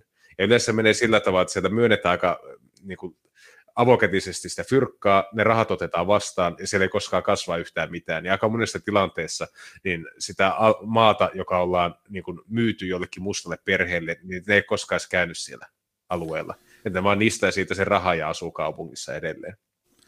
E-, eli siis siellä on käytännössä viime vuosina tai viimeistä 20 vuotta ollut semmoinen kehitys, että julkinen hallinto pakkolunastaa tuottavia maita ja tekee niistä niin kuin veromaksajien rahalla tuottamattomia. Ja tämä on ihan käsittämätön järjestelmä, mutta näin se toimii. Ja koska se on ollut liian hidasta tähän mennessä, koska tähän mennessä sä oot voinut valittaa siitä, sä oot voinut todeta, että jotta sä annat sen sun maan, niin sun pitää saada tarpeeksi hyvä kompensaatio siitä. Ja aika usein sen maa-alueen hinta on ollut niin iso, että se Etelä-Afrikan hallinto ei ole katsonut, että ne, se ei lunasta sitä maata, koska se menee liian kalliiksi. Mutta nyt on meneillään semmoinen lakialoite, että sä voit tehdä sen, että sä maksat yhtään mitään. Ja nyt, nyt ollaan edetty niin next step. Et nyt ei semmoista valkoisten läskien sössytykset eivät enää estä tätä, kun lähdetään rakentamaan tuota sosiaalista oikeudenmukaisuutta. Niin, no apartheidin aikaan, niin siihen aikaan hallitus yritti saada mustia viljelemään, että ne saattoi ostaa miljoonilla traktoreita ja sanoa, että okei, tehkää, niin ne parhaassa tapauksessa tuotti yhden sadon ja sitten ne traktorit ruostu. Niin äh, tätä on jo kokeiltu ja me tiedetään. Ja sitten Rhodesia, Zimbabwe, niin me tiedätte. Nythän Zimbabwe sanoi, että okei, nyt valkoiset voi tulla takaisin. Tämä yep. kokeilu epäonnistui, niin okei, sori, tulkaa takaisin.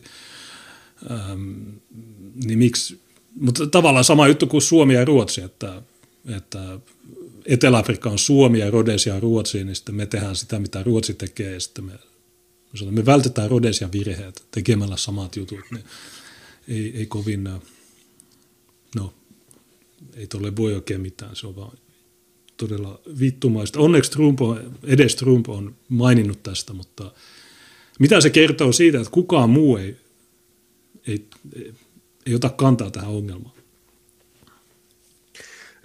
Laita tuo Business Insiderin juttu seuraavaksi. Siinä on, se on nopeasti pohjustettu, tuota, että missä siellä ollaan nyt äänestämässä. Okei, niin tämän artikkelin mukaan niin tuo pakkolunastus toimii. Mä katson, onko se tuo expropriation Jep. without compensation is coming. Here's how it will work. Juu. Ja tuota, kuten sanoin, niin tässä tämä eroaa siinä mielessä aiemmasta maan lunastamisesta, että nyt se voidaan tehdä ilman tuota kompensaatiota. Eli periaatteessa julkinen hallinto voi sanoa, että moi, otetaan sun maa, moro. Ja tietenkin tässä väitetään, että ei se nyt ihan niin tietenkään tule sitä tekemään, vaan siinä pitää olla tuota, tietyt ehdot täyttyä, että niin tapahtuu. Mutta se, mikä näissä ehdoissa on hauskaa, niin on muun muassa se, että jos se on ö, yhte- tai julkiselle hyvälle, yhteiselle hyvälle merkittävää, niin sen voi toteuttaa. Tai jos se maa ei, tu, niin kun, maa ei ole tuottavassa käytössä, niin sen pystytään toteuttamaan. Tai sitten, että jos se maa-alue ei todellisuudessa ole sen nimellisten omistajien hallussa. Ja nyt te varmaan huomaatte, että mitä tämä saattaa tarkoittaa. Jos on semmoinen maa-alue, joka on ollut vuosien ajan jonkun musta rikollisjengin hallitsema, niin se voidaan sen perusteella ottaa se maa julkiseen käyttöön, julkiseen omistukseen. Niin tässä voi miettiä, että eikö tämä eräällä tavalla hieman kannusta aiheuttamaan pientä pahennusta niissä valkoisissa maanviljelijöissä maatiloilla. Niin. Niin tämäkö on se, tai siis, että tämän ansiosta tämä toimii, että ne maat on jo valmiiksi varastettu, niin okei, nyt, nyt voidaan käyttää kommunismia ja antaa ne valtiolle. Niin täällä on niitä ehtoja laitettu ranskalaisella viivoilla. Uh, whether the land is being used and the owner main purpose is not develop the land or use it to generate income. Eli okei, okay, se on niin maa, maa-aluetta, joka uh, makaa kehittämättömänä, niin sen voi pakkolunastaa. Tässä on sitten semmoinenkin ongelma, että jos mietitte Etelä-Afrikan kaltaista yhteiskuntaa, niin se, että sä alat ylipäätänsä investoimaan jollekin maa-alueelle, niin se on aika iso riskibisnes, koska siellä voi tulla se viidakkoveitsienkin paikalle. Et se, se ei ole ihan niin kuin tuosta noin vaan, että aha, että sä seisotat maa että miksi et pistä sitä tuottamaan. Toinen kohta, where government institution holds land which is got for free and is not using the land for its core functions and is not reasonably likely to require the land for its future activities in that regard. Eli jos se on tuota, hetkinen, ymmärsikö oikein, että jos se on niin kuin ilmaiseksi myönnettyä maata, jota ei käytetä, käytetä sen varsinaiseen käyttötarkoitukseen. Mun mielestä tässä on, että jos se on valtion omistuksessa jo valmiiksi, okay. jonka se on saanut ilmatteeksi ja ei käytä tätä maata ydintarkoitustaan varten, niin, niin sitten sen saa ottaa. Mutta, mutta se on jo valtion maata. En mä oikein, Tuo, tuo on varmaan tarkoittaa juuri katon niitä tuota, ma- maita, jotka on lunastettu ja ne on annettu ö, julkisen vallan toimesta niille uusille perheille, uusille maanviljelijöille. Ja sitten jos ne huomaa, että se ei tuota yhtään mitään, niin varmaan kykenee ottaa sitä takaisin itselleen. Sitten tuo hauska. Where an owner has abandoned the land by failing to exercise control over it. Ei tuolla sanotaan se suoraan. Eli jos sä et pyst- kykene hallitsemaan sitä aluetta, niin sä menetät sen. niin. Miettikää mikä valtio. Tuo on joku villilänsi. Niin. Ja sitten, että jos tuo maa-alueen, maa-alueella käytetään semmoiseen tarkoitukseen, että se uhkaa tuota, terveyttä, turvallisuutta, voi synnyttää fyysistä riskiä, bla bla bla, tuota, toiselle ihmiselle tai toisten omaisuudelle ja Mikäs tuo viimeinen on, tai toiseksi viimeinen? Öö, siis viimeinen. Tai to, toiseksi viimeinen, jos tämän maaomistuksen markkina-arvo no jos on yhtä paljon tai vähemmän kuin... Kuin äh, joku summa.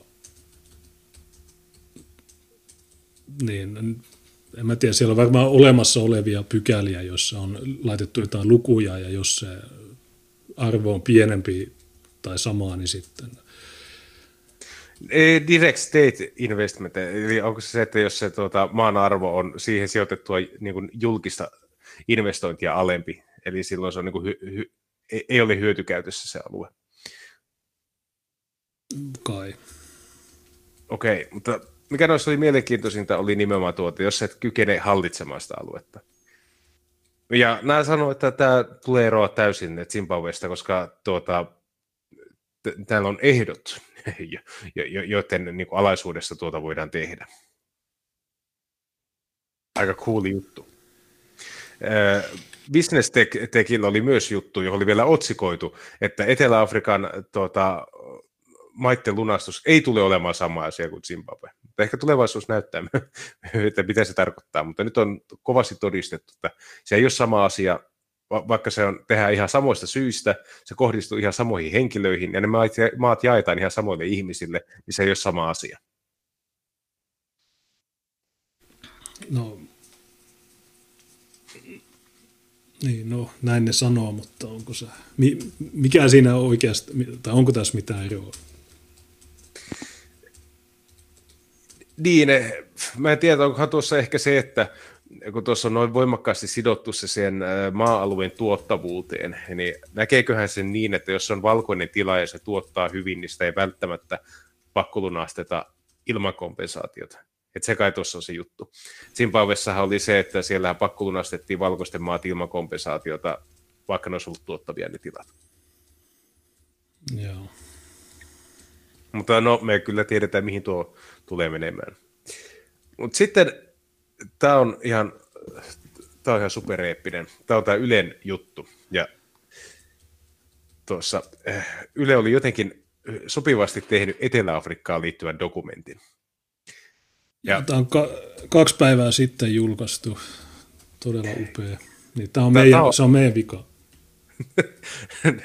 Kyllä, ja tuota, siis miettikääpä, että voisi kuvitella, että Suomen media voisi ehkä kirjoittaa jotain tästä niin kuin Etelä-Afrikan maanviljelijöiden tilanteesta tai tuosta julkista keskustelusta, että tapahtuuko siellä ylipäätänsä farmimurhia vai eikö siellä tapahdu ja paljonko niitä tapahtuu, tai sitten tuosta maan uudelleen tuota, jaosta, maanreformista, sitä voisi tulla jotain juttua, mutta Yle teki kyllä Etelä-Afrikasta jutun, mutta se on vähän erilainen, se ei ihan liity näihin. Otsikko menee näin. Matka Etelä-Afrikkaan opetti, että kolonialismi on myös meidän suomalaisten synti. Okei, no tässä varmaan kerrotaan, että miten se on meidän. Kyllä. Mitä me, te- mitä me oon tehnyt. Mä en koskaan käynyt Etelä-Afrikassa. Olen ajatellut, että koska kannatan tasa-arvoa, olen luonteeltani avoin ja hyvätahtoinen, en voi liittyä rasismiin millään tavalla, kirjoittaa Janette ja Etelä-Afrikan monet kasvot podcastin tehnyt Janetti Leino. Kirjoittaa, joo, se on se nimi, Janette Etelä-Afrikan monet kasvot. It's not about AIDS, it's about safety. Seison Etelä-Afrikan kapkaupungissa sijaitsevan ravintolan sisäänkäynnillä. Yritän ymmärtää, mitä juuri kuulin. Ovimies oli päästänyt minut sisälle ilman henkilöllisyystodistusta, mutta tummaihoista ystävääni ei. Tilanne tuntuu kummalliselta, sillä ovimies oli itsekin tummaihoinen. Päätämme etsiä toisen ravintolan. Johannesburgista Cape Townin lomalle tullut ystäväni kertoo, ettei juuri tapahtunut tilanne ollut hänelle suinkaan ensimmäinen. Kokemus maailmani valkoisena turistina alkaa avartua. Ero kohtelussamme on hyvin erottelevaa ja epätasa-arvoista. Ovimiehen sanat jäävät pyörimään mieleeni. Silti kestää vielä valitettavan pitkään, ennen kuin ymmärrän katsoa peiliin ja kysyä itseltäni, mistä rasismissa todella on kyse.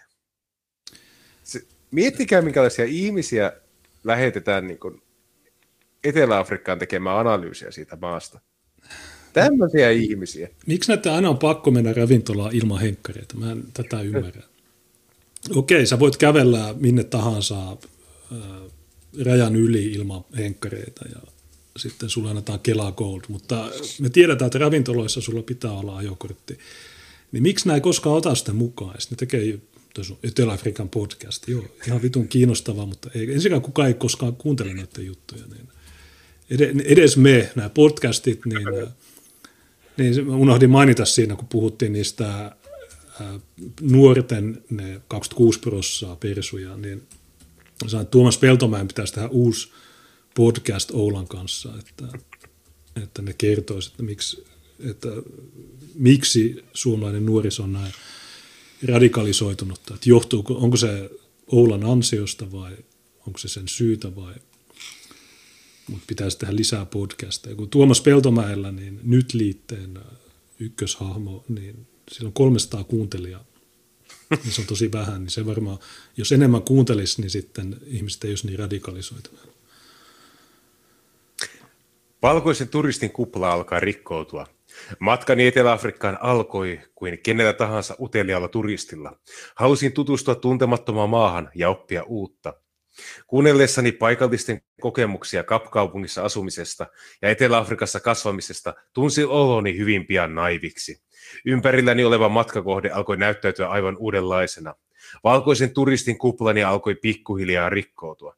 Okei, siis sä meet Etelä-Afrikkaan, joka on kansojen vankila, ja sä meet sinne, koska se on uteli, hieno ja uusi ja tuntematon maa, mutta sä et vittu tiedä sitä yhtään mitään sitä maasta. Sitten sä niinku huomaat sieltä, että hetkinen, tämä ei ole niinku Suomi. Niinku, miksi? Niin ja tämä ovimies, joka oli tummaihoinen, niin silloin ovimiehen koulutus, niin se voi kommentoida, mutta Janette Leino, sillä ei ole mitään koulutusta, niin miksi se, miksi se kommentoi sitten, tota, että tämä se musta kaveri ei päässyt baariin. Olisi hakenut ne henkkarit, ne olisi päässyt. Ei se ole kovin vaikeaa. Ymmärsin pian, että matkalla lentokentältä kohti majapaikkaa näkemäni townshipin, eli laitakaupungin puusta ja aaltopellistä rakennetut lohduttoman näköiset asuinalueet, olivat yksi elävä osa apartheidin, eli rotusorron perintöä. En ollut osannut yhdistää niitä historiaan. Nämä kyseiset townshipit olivat siis mustien laittomia hökkelikyliä, joita mustat rakensivat valkoisten alueille ja joita valkoiset viranomaiset yrittivät epätoivoisesti raivata näillä puskutraktoreilla sun muilla. Ja sen jälkeen, kun apartheid-hallinto romahti, niin tämäkin sitten lopetettiin ja nykyään ne aiemmin laittomat slummit, niin ovat mustien ihan vibrantteja kaupunkiyhteisöjä. Ja se, että jos sä sanot, että okei, tämä johtuu apartheidista, että ne elää tuolla, niin no okei, se voi sanoa, että se oli apartheidin vika, kun ne ei tunkenut niitä ihmisiä pois sieltä. Ja antoivat niiden asua siellä lopulta, kun ne eivät enää pystyneet estämään heidän saapumista, ja lopputulos on tuo. Niin kyllä, apartheidin aikaan niin Etelä-Afrikan hallitus kyllä rakensi myös ihan normaaleja asuntoja mustien alueille. Että ei se ihan yhtä hyvät, niissä oli vesi, niissä oli kaikki sähköt, ää, niin mutta kun ne kusee aina kaiken, niin se on, jos et saa siellä niin kuin, jos siellä ei ole valkoista talomiestä, niin sit se, se homma kusee, että se, niin se, se, se tuhoutuu. Siitä tulee aina semmoinen favela. Olo tuntui ristiriitaiselta. Meren ja luonnon syleilemästä upeasta Cape Townista vaikuttikin löytyvän myös toinen puoli, joka oli jännitteinen ja epäoikeudenmukainen. No siis, hei, okei, okay, sä tuut Etelä-Afrikkaan, sä tuut Cape Towniin, se, se ei ole niin kuin Suomi. Se, se, on, se on vähän tuommoinen paikka. Se yhteiskunta koostuu ihmisistä. Kolonialistiset ajatusmallit vaikuttivat myös Suomessa. Okei, tämä nyt tuli niin kuin johtopäätös. Vaikka apartheid-politiikan aika onkin ohi, on Etelä-Afrikka edelleen yksi maailman eriarvoisimmista maista – Rajat esimerkiksi naapurustojen välillä mukailevat edelleen voimakkaasti apartheidin aikaa päätettyjä rajavetoja. Köyhyys ja työttömyys ovat merkittäviä ongelmia, etenkin mustan enemmistön ja colored-väestön, eli värillisen väestön keskuudessa. Etelä-Afrikassa colored-termillä viitataan henkilöön, jolla on sekä eurooppalaista että afrikkalaista ja tai aasialaista perimää sekaisin. Valkoinen väestö sen sijaan omistaa edelleen suurimman osan yksityisesti omistetuista maasta ja pitelee hyppysissään taloudellista valtaa. Matkani Etelä-Afrikkaan vaikutti minun syvästi. Matkan aikana syntyneiden ajatusten ja oivallusten tallentaminen podcast-sarjaksi tarjosi minulle paitsi mahdollisuuden tutustua paikallisten ihmisten tuntemuksiin, äh, kokemuksiin, myös tilaisuuden tutkia omaa ajatteluani ja toimintamallejani kriittisesti. Se syy, miksi valkoiset pyörittää sitä taloutta, on se, että kun ANC-hallinto huomasi valtaan päästyään, että sitä maata pitää edelleen pyörittää insinöörien, lääkärien ja muiden erityisosaajien avulla. Ja ne ei 25 vuodessa ne ei ole saanut luotua mustista uutta porukkaa, joka pystyisi sitä pyörittämään. Kaikki niin kuin asiantuntijatehtävät on edelleen valkoisten pyörittämiä, koska me ollaan käyty tätä monokulttuuristakin läpi, mutta jos katsoo Etelä-Afrikan koulutusjärjestelmää, niin mustat eivät esimerkiksi hyvinkään, hy, hyvin monissa tilanteissa niin pysty peruskoulua pääsemään läpi. Ja sitten kun mennään yliopistoihin, niin he eivät pääse insinööritutkintoja läpi, koska se jää matematiikasta kiinni. Ainoat, jotka siellä koulussa pärjäävät, on pääosin intialaisia ja valkoisia. Ja ne eivät pääse töihin, koska tuota, siellä on semmoiset käänteiset rotukiintiöt, että koska valkoisia on 8 prosenttia väestöstä, niin ainoastaan 8 prosenttia työpaikoista pitäisi tulla valkoisille. Eli siellä koulutetaan hirveä määrä valkoisia huippuosaajia, jotka muuttaa Etelä-Afrikan ulkopuolelle, koska ne eivät saa työllistyä omassa maassaan, koska he ovat valkoisia. Ja sitten siellä vetään positiivisella syrjinnällä mustia niihin pesteihin, ja ne ei pysty hoitamaan niitä tehtäviä. Ja se on hauska, että maa, jossa niin kuin 90 prosenttia asukkaista on mustia, niin siellä on rotukiintiöt, että musta pääsee niihin paikoille, koska sen tietää itsekin, että vapaassa kilpailussa ne häviäisi 6-0 kaikille muille. Jep. Niin miten muuten sä järjestät, saat hoidettua tuo asian, että se jotenkuten toimii? Et se näillä niin podcast pissiksillä on se ongelma, että ne tulee sinne, ne katsoo vähän ympärille ja sitten ne vähän järkyttyy ja vähän mä oon miettinyt tätä ja vähän tuota ja Eskimo jäätelee ja yhyy. Ja ne ei ymmärrä, että miten, että, että tuo kaikkia, mitä ne on ajatellut, sitä on kokeiltu ja se ei toiminut. Niin sä oot kirjoittanut, muistaakseni oliko se kolmiosainen trilogia Etelä-Afrikasta? Ei, vaan se oli sulatussuunin epävarma tulevaisuus osa kolme, niin se käsitteli Etelä-Afrikkaa. Niin, niin miksi ne ei ottanut sua, ne otti tämän muijan? Se olisi voinut liittää jonkun podcast, joku, ota tämä monokulttuurijakso. Ja tässä on tämä kirjoitus ja sitten tässä on audiotallenne, mutta ne otti tämän muijan, joka ei tajua mistään mitään. Tämä on huono Yle, mä oon pettynyt tähän journalistiseen harkintaan. Se, tällä kertaa se on pettänyt. Vain, vain tällä kertaa. Ja hei, vaikka Suomella ei ollut siirtomaita, määrittelivät kolonialistiset ajatusmallit ja hyötysuhteet silti edelleen arkeamme. Vaikka Suomi ei olekaan käynyt läpi samanlaista apartheid-historiaa kuin Etelä-Afrikka, on myös meillä harjoitettu esimerkiksi assimilaatiopolitiikkaa, josta romanit ja saamelaiset ovat kärsineet. Niin mitä? Miten? Mit, mi, hetkinen. No. Ja, ja, ja, ja siis meillä ei ole samanlaista histori- apartheid-historiaa kuin Etelä-Afrikassa. Apartheid tarkoittaa erillään asumista. Apartheid. Ja assimilaatio on apartheidin vastakohta. Meillä on harjo- harjoitettu assimilaatiopolitiikkaa, eli vähemmistöjen niin kuin, integrointia osaksi enemmistöä. Ja Etelä-Afrikassa apartheid-hallinnon alla mustat pyrittiin pitämään valkoisista erossa. Tämä jotenkin nyt sama asia, ja kaikki nämä kumpuaa kolonialismista jotenkin. Joo, mä, mäkin kanssa kiinnitin tuohon huomiota, että vähän outo tosiaan apartheid, niin äh, hollanninkielinen sana, joka tulee ranskasta apar, joka on erillään, ja häit, joka on siis se, äh, niin kuin saksaksi hait, niin äh, joo, mä, mä olisin, jos mä olisin halunnut verrata, niin mä olisin sanonut, että no, Suomessakin meillä on tämmöinen viiden prosentin pieni vähemmistö, joka pakottaa meidät oppimaan niiden mystistä kieltä ja meitä kohdellaan huonommin kuin niitä ja, okay, ja niilläkin on omat koulut ja niillä on omat asuinalueet, niin siihen olisin verrannut enkä näihin saamelaisiin tai romaneihin. Ja onko se assimilaatio tai Suomessa, mitä ollaan tehty, niin se on vähän sillä että no, ollaan vaan ne tuolla.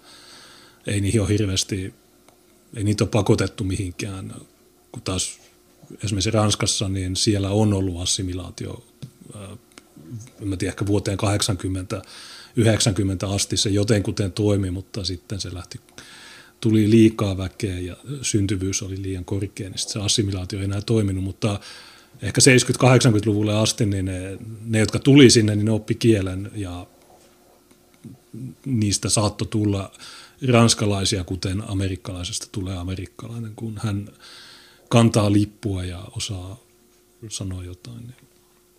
Mutta Suomessa ei ole mitään assimilaatiota.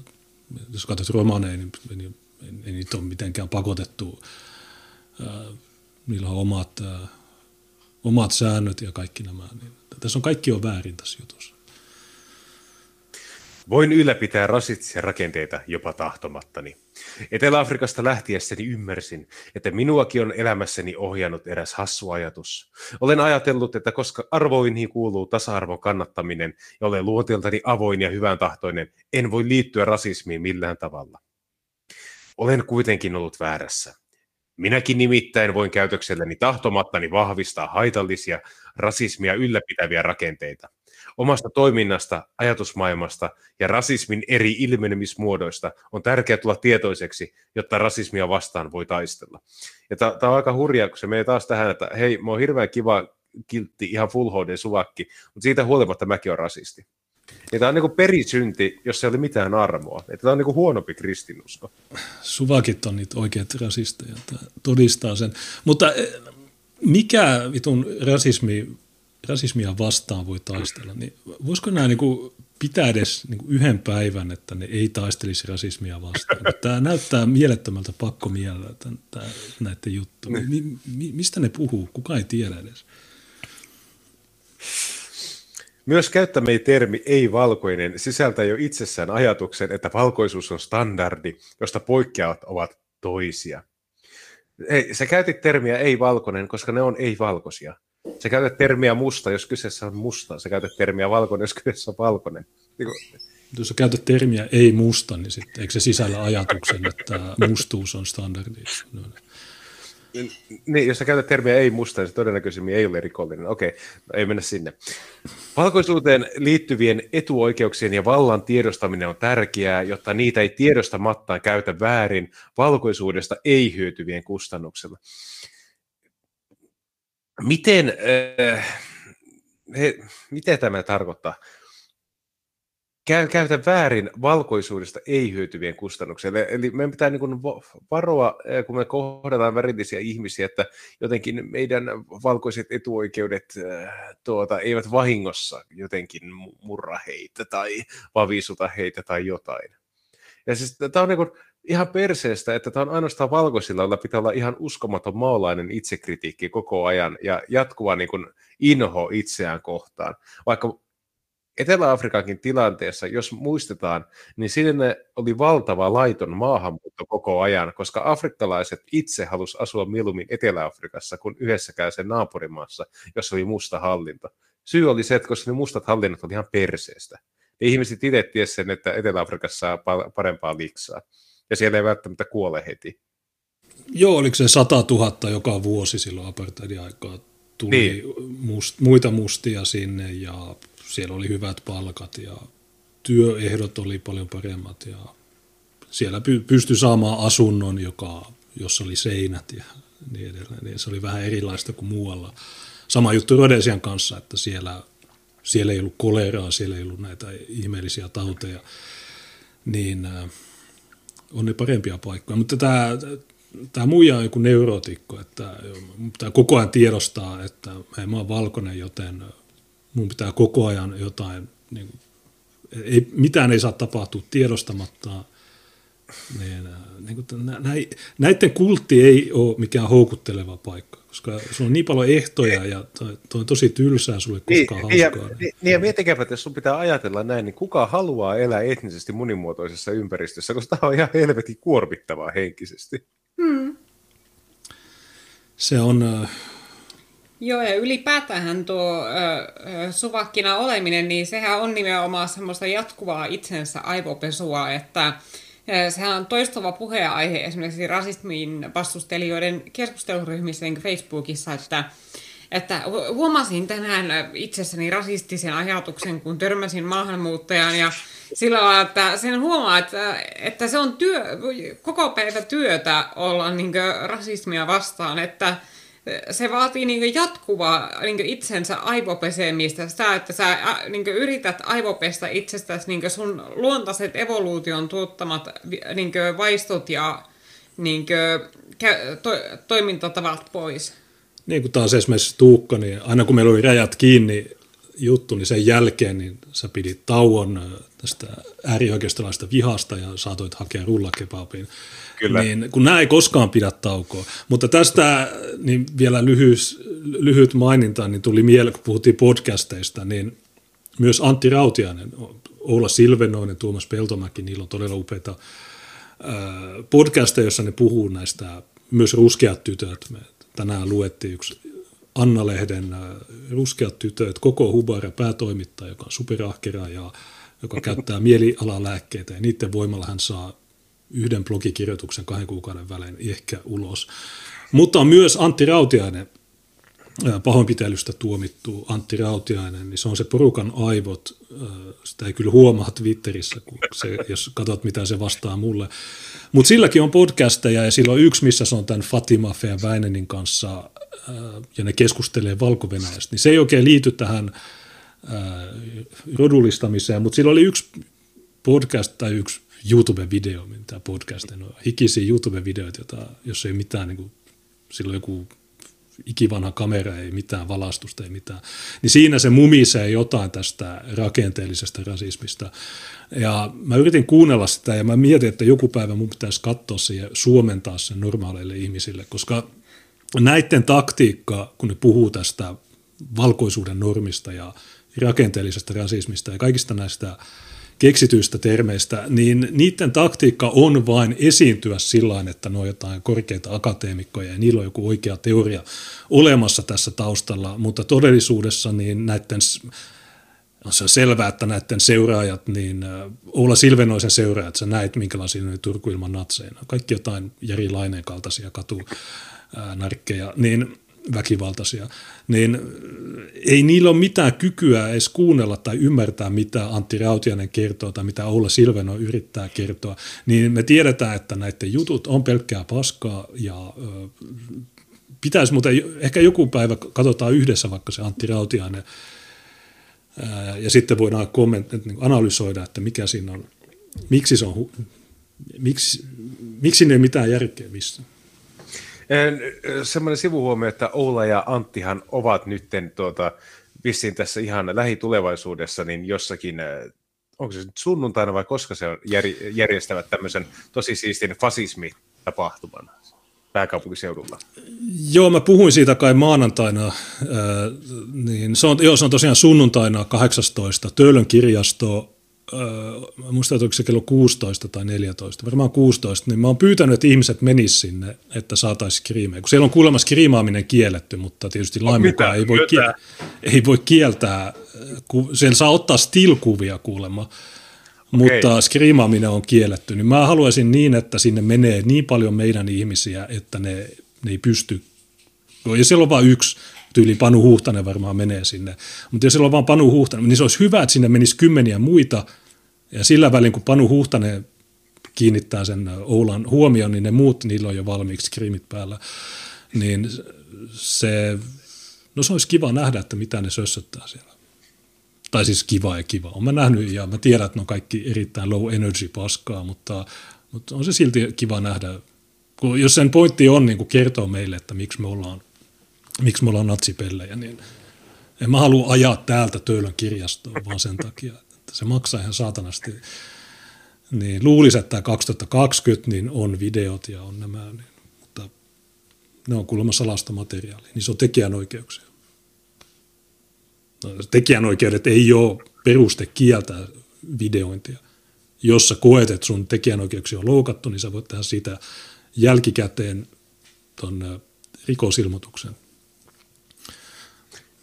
jatketaan juttua. Valkoisuuden normia voi olla hankala tunnistaa. Nyt, nyt tulee tiukkaa kamaa. Suomessa on totuttu ajattelemaan, ettei rasismi koske valkoisia kantasuomalaisia.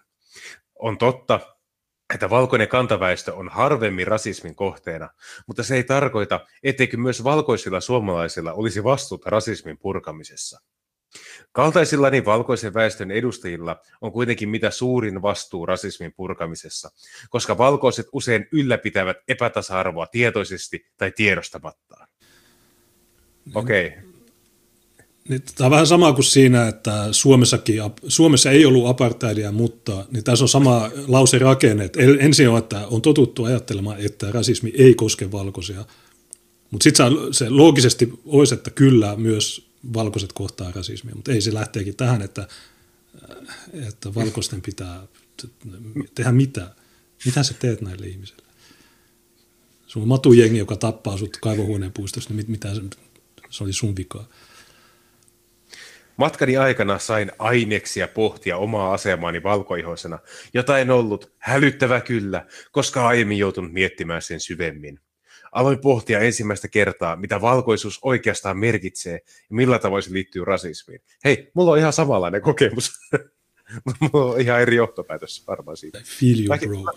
Niin, feel you. Siis mäkin olen pohtinut paljon valkoisuutta. Se roks.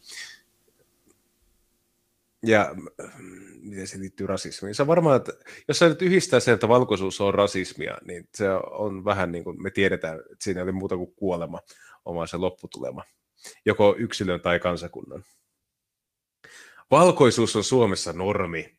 Se tulee esiin esimerkiksi tilanteissa, jossa suomalaisia ei-valkoisen väestön edustajia ei mielletä ulkonäön perusteella suomalaisiksi, ja heitä saatetaan lähestyä englanniksi. Valkoihoiset ihmiset ovat myös laajasti edustettuina TV-sarjoissa ja elokuvissa. Mistähän se voisi johtua? En mä tiedä, mä oon paljon Bollywood-elokuvia, mä oon kattonut, niin ne ei ole valkoihoisia. Äh, mutta äh, niin, tässäkin tämä sana normi, niin tätä käytetään niin kuin se olisi huono asia. Niin. Et kun se on aina, siis... että tämä normi, niin tämä on, tämä on se, mitä vastaan pitää hyökätä, mutta miksi? Eikö se ole hyvä, että yhteiskunnassa on jotain normeja? Niin, siis mietitäänpä sitä vuotta, jolloin minä synnyin, niin Suomen väestöstä 99,4 prosenttia oli Suomen kansalaisia, jotka puhuu suomea, ruotsia tai saamea äidinkielenään. Ja nykyään se luku on tietenkin laskenut huomattavasti, mutta vielä silloin, kun mä synnyin, niin se oli lähemmäs 100 prosenttia. Niin se, että miten suomalaisessa yhteiskunnassa suurin osa tuota, näyttelijöistä tai mistä tahansa muusta, niin miksi ne on valkoisia, niin se voi johtua siitä, että suomalaiset ovat valkoisia, ja suomalaiset muodostavat vielä selvän enemmistön Suomen asukkaista. Että, siis, mitä, mikä, mikä tämä havainnointi on? Kuinka paljon sä näet valkoisia jossakin afrikkalaisessa TV-sarjossa? Jos sä menet katsoa jotain arabien tekemiä elokuvia, niin paljonko siellä näkyy valkoisia? Tai kiinalaisia elokuvia, paljonko siellä näkyy valkoisia? ihmiset tekevät viihdettä omalle porukalleen ja siinä on omat näyttelijät. E, tässä ei ole mitään erikoista. Se, että Suomessa on suomalaiset viihteen tuota, tuottajat, niin mikä, mikä se on se, se juttu? Mikä se oivallus on? Tässä, tässä kummelijaksossa ei ollut riittävästi vähemmistöedustajia. Haluan rahani takaisin. Joo, tästä puuttuu koko hupara. Tämä ei ole hyvä. Se olisi muuten hyvä, jos se tekisi jotain kummelijuttu. Valkoisen väestöön kuuluvien voi olla hankala tunnistaa valkoisuuden normia ja valkoisuuden valtarakenteita, koska valkoiset ihmiset hyötyvät niistä ja istuvat syntymästään lähtien valkoisen normin muottiin. Mik, mitä tunnustamista on siinä, että suomalaiset on valkoinen kansa, Suomi on suomalaisille luotu valtio, niin se... No okei, okay, sanotaan, että no me tunnistetaan nyt tämä valkoisuus, valkoisuuden normi. Okei, okay, no mikä on sun seuraava liike? Että, okei, okay, no se on tunnistettu ja se on ok. Niin mitä sitten, miten tästä eteenpäin? Mitä no, seuraavassa se, jaksossa kerrotaan? Mutta se jatkaa. Minun ei esimerkiksi liity ihon värini, uskontoni tai kulttuurin takia ennakkoluuloja, jotka voisivat hankaloittaa työ- ja koulupaikan saantia. Eikä minua myöskään muistuteta valkoisuudesta arjessani. No siis mä oon, mä oon kyllä huomannut, että valkoisuudesta puhutaan hyvinkin paljon.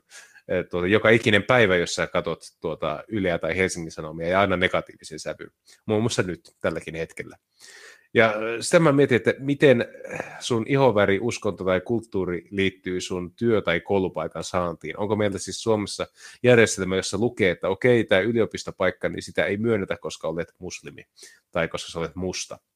Näinhän se ei tietenkään ole, vaan ainoa, tuota, ainoa tapa, niin kuin, miten ihoväristä hyötyy, on silloin, kun se ei ole valkoinen ihoväri, koska silloin sä saatat päässä jollakin positiivisella syrjinnällä semmoiseen paikkaan, mihin sä et valkoisena pääsisi. Kyllä. Yhdysvalloissa sattunut tapaus, jossa George Floyd kuoli valkoisen poliisin käyttämän törkeän väkivallan seurauksena. Ei ole todistettu vieläkään. Ei, kun fentanyli Floyd, niin se, se kuoli fentanyli yliannostukseen. Sillä oli veressä 11 nanogrammaa per millilitra fentanyyliä ja lääke, tai siis sen raportin mukaan yliannostus voi tapahtua, vaikka olisi vain kolme nanogrammaa. Tällä tyypillä oli 11 sitä, eli lähes nelinkertainen. Lisäksi sillä oli metamfetamiinia veressä ja myös muita aineita, kannabista, kofeiinia ja muutamia muitakin. Ja lisäksi sillä oli korona mitattu, mutta se oli huhtikuussa mitattu ja tämä, tämä yliannostus tapahtuu toukokuun 25.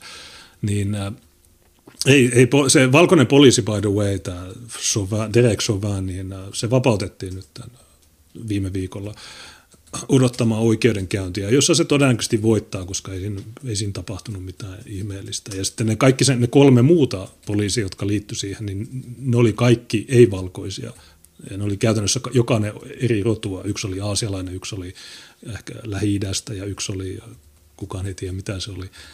Ää, niin, niin tähän, sä, Ylellä sä voit kirjoittaa mitä tahansa paskaa ilman lähteitä. Tämä on tosi räystyttävää. Siis tämä on yksi niin kuin näistä valheitten leviä, niin kuin levittäjistä yksi pahimpia. Että, että joo, äärioikeisto yritti kidnapata Whitmerin. No ei, ei no äärioikeisto. George Floyd kuoli, koska poliisi murhasi.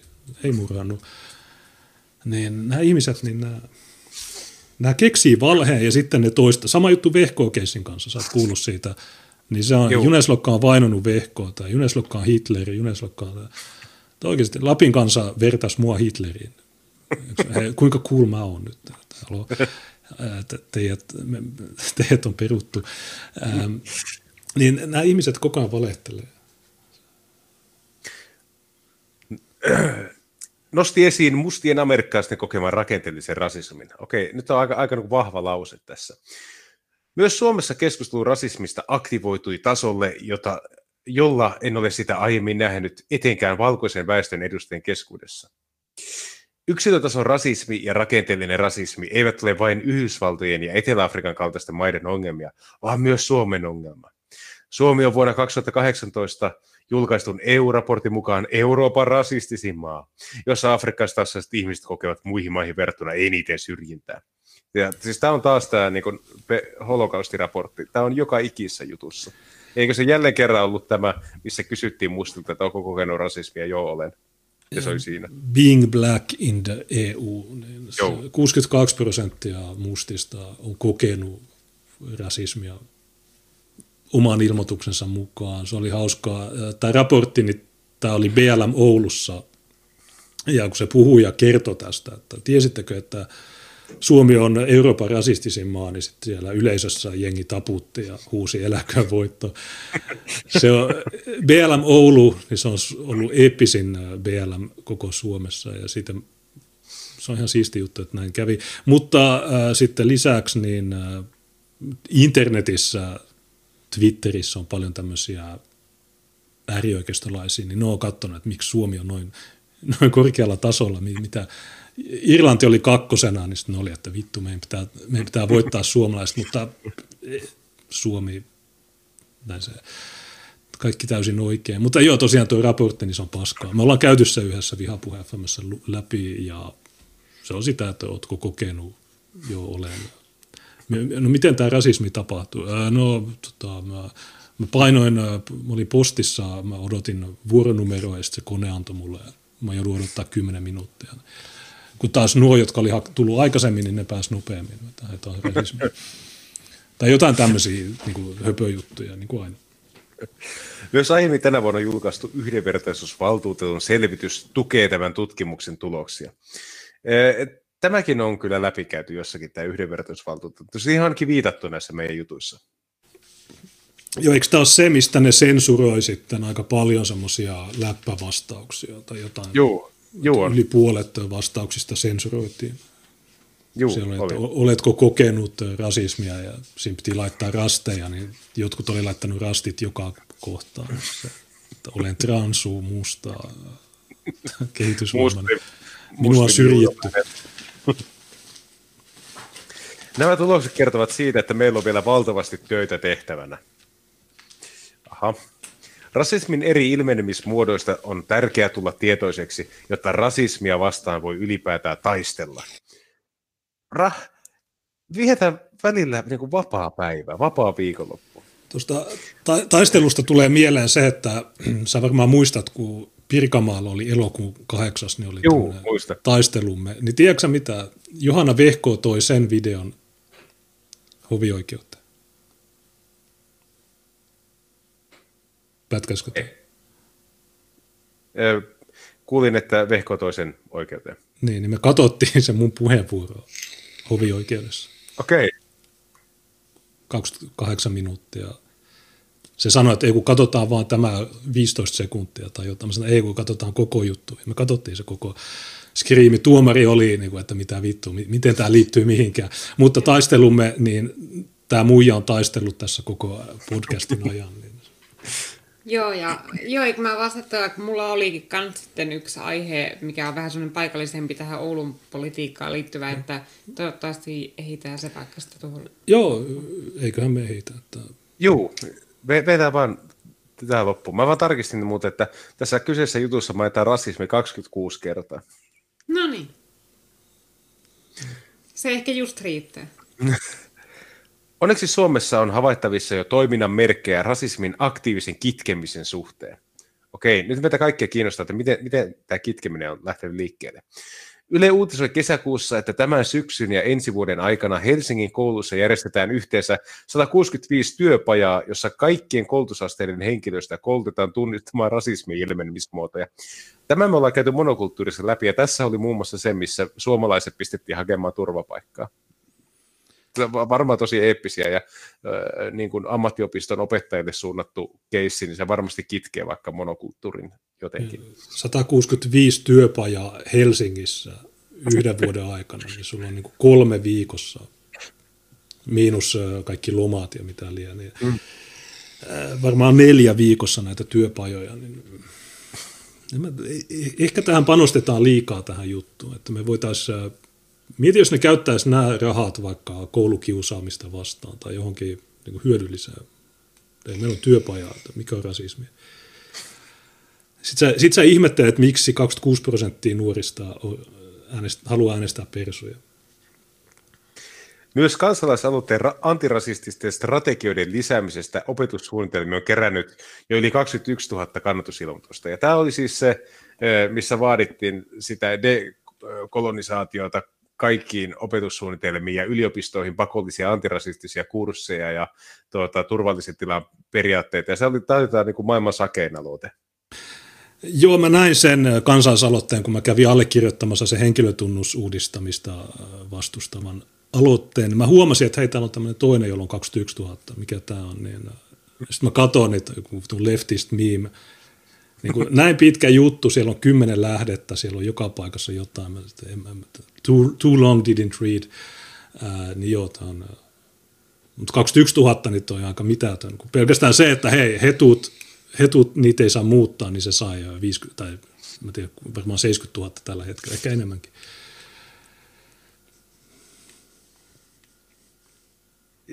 Vuonna 2018 tehty Etelä-Afrikan matka antoi minulle paljon eväitä tutustua omaan ajatteluuni kriittisemmin. Olen jälkeenpäin oppinut valtavasti rasismista ja etuoikeuksistani. Aiheen opiskelu jatkuu kuitenkin edelleen. Suomessa rasismia näkyväksi ovat tehneet viime vuosina enimmäkseen rodullistamiselle alttiit suomalaiset. Rodullistamiselle altis suomalainen. Tuo on kyllä pifnikki. ne ei ole ihan rodullistettuja, mutta ne on alttiita sille.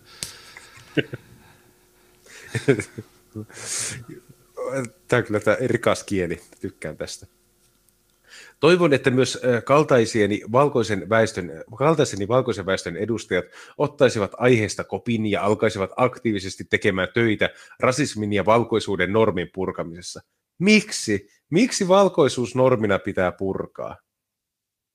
Mitä, M- miten se tehdään? No siis me te- tekemällä Suomesta Etelä-Afrikka, sitä toisi purkautuu. Mutta siis miettikää, siis valkoisuus itsessä on paha asia. Se on ihan ok. Yle on tätä mieltä, että okei, että meidän pitää purkaa valkoisuus. Ja jos sä kysyt niiltä, että miksi, niin miksi te niin. vihaatte, niin sitten ne on niin kuin se siinä sarjakuvassa, että I have created a leftist robot, niin sitten kysyt, että miksi. niin, niin oikeasti jos sä kysyt noita, että miksi te teette tätä, niin ei, ei kukaan Ylellä tiedä. Tehdään antirasistisesta ajattelusta ja toiminnasta uusi normi. Ei tehdä. Ei, ei, ei, ei, ei Etelä-Afrikkaa tänne, ei Etelä-Afrikkaa minnekään. Mutta siis aika semisakea juttu, mutta ihan hyvä niin kuin, ajoitus tällä. Nyt tiedämme Etelä-Afrikasta enemmän. Joo, todella hyvä poiminta.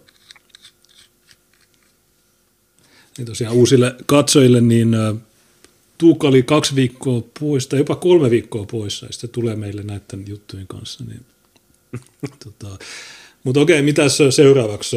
Otetaanko me se Oulu? Tiinalla, Tiinalla oli joku hyvä. Joo, mulla on itse asiassa sellaisia niin vähän niin kuin kaustin aineksia. Ja tuota, tämä on, tää on hauska juttu, koska tämä kehkeytyy sellainen hiljalleen, miten ne palaset alkoi loksahdella kohdalleen. Ja sit, sitten mä sain sen ratkaisevan palasen tähän. Eli tuota, kun tuota, mehän ollaan noissa Vihapuhe FM-lähetyksissä puhuttu paljon siitä Oulun kaupunginvaltuuston ulkoistamisäänestyksistä. Eli siellä tuota, koska nyt kaupunki on säästökuurilla, niin kaupunki päätti ulkoistaa niin kuin, siivous- ja ruokapalvelut ja, ja sitten tuota, ICT-palvelut. Ja samaan aikaan haudotaan jotakin elämysareenan rakentamista. Samaan aikaan on, varaudut, on varattu 20 miljoonaa ö, siihen, että Oulusta saataisiin kulttuuripääkaupunki 2026. Samaan aikaan on käytetty 6 miljoonaa kaupunkipyöriin. Ja, suorittava, ja se on se suorittava porras, joka pyörittää kaupunkia, jota oltaisiin ulkoistamassa. Ja Oulun kaupungissa työntekijän keskipalkka on 3700 euroa.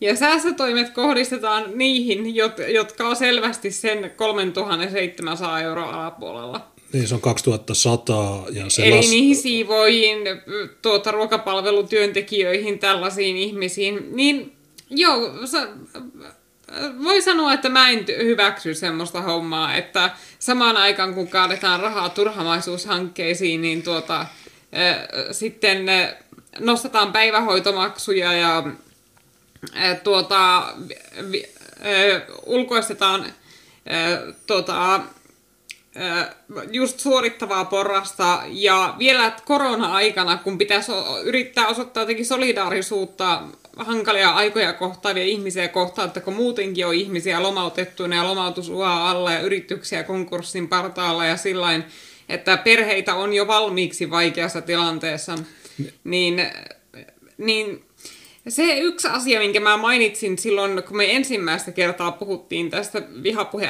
FMssä, oli se, että kun mä puhuin tästä kaupunginhallituksen esityksestä, niin mä sanoin, että minusta oli outoa, että Persujen Jenna Simula on kannattanut tätä kaupunginhallituksen ulkoistamisesitystä. Ja sehän on outoa, okay.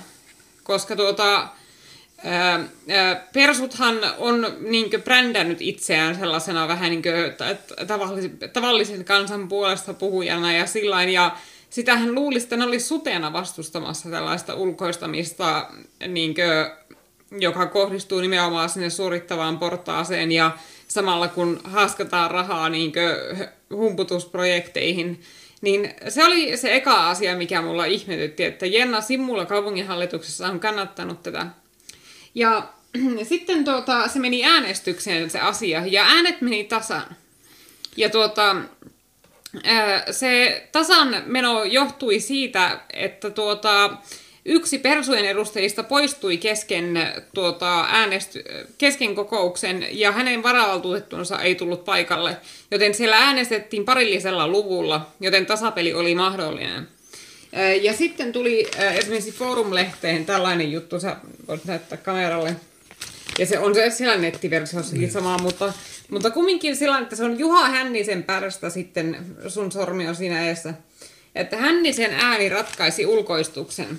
Mutta, ja äkkiseltäänhän sitä ajattelista se on niin, että joo, se oli tasapeli, joten puheenjohtajan ääni ratkaisee. Mutta kun vähänkään tarkemmin ajattelee asiaa, niin eihän se ole niin. Että kun tässä tiedettiin jo, kaikki tiesi etukäteen, että tämä tulee menemään ta- tiukasti puoluelinjojen mukaan tämä äänestys. Eli että kokoomus, keskusta ja kristillisdemokraatit kannattaa sitä ulkoistamista. Demarit, vasemmisto, vihreät, asyl ja siniset on vastaan. Eli se, nämä tiedettiin varmuudella. Eli siihen väliin jää vaan kielenä persut. Ne ratkaisee sen, että kumman puolen ne valitsee. Ja tuota, Persuilla on viisi edustajaa, joilla ne olisi pystyneet keikauttamaan tämän asian kumpaan suuntaan tahansa. Ja persut äänesti aika jännästi tässä. Kaksi persua äänesti ulkoistamisen puolesta, kaksi äänesti vastaan, yksi lähti pois kesken kokouksen. Mitä? Niin Joo, mä, mä voin... ja, ja sitten, ja se ratkaiseva pala tuli mulle sitten, kun mä sain sisäpiirin tiedon tästä, että kun Ville Vähämäki, eli tämä persuedustaja, joka lähti kokouksesta kesken kaiken lentokentälle, niin mä sain sitten tiedon sisäpiiristä, että varavaltuutetulle oli ilmoitettu tästä asiasta niin myöhään, että sillä ei ollut mitään mahdollisuuksia ehtiä enää sinne äänestykseen. Ja se varavaltuutettu olisi äänestänyt näitä ulkoistamisia vastaan. Ja tuota, jos se olisi ehtinyt paikalle, niin ne ulkoistamiset ei olisi menneet läpi. Ja sitten kun siellä tuota, tällaisissa tilanteissa, missä ei ole täysvaltuusto, niin siellä yleensä sitten myöskin puheenjohtaja kysyy, kuten tässäkin tapauksessa, että, että hei, että jat, halutaanko me kumminkin äänestää vai onko jollakin jotakin sitä vastaan, että, että odotetaanko me paikalle tämä varavaltuutettu ennen kuin aletaan äänestää. Ja niin tuota, tapahtui tässäkin, eli että tuota, Juha Hänninen kysyi, että onko kenelläkään mitään kokouksen jatkamista vastaan, ja ei ollut esteitä, ei edes perussuomalaisten ryhmän puheenjohtajalla Hänninen sanoi. Eli Juha Vuorio ei sanonut siinä kohtaa, että hei, ei, ei äänestetä vielä, odotellaan, että se meidän varavaltuutettu ehtii paikalle.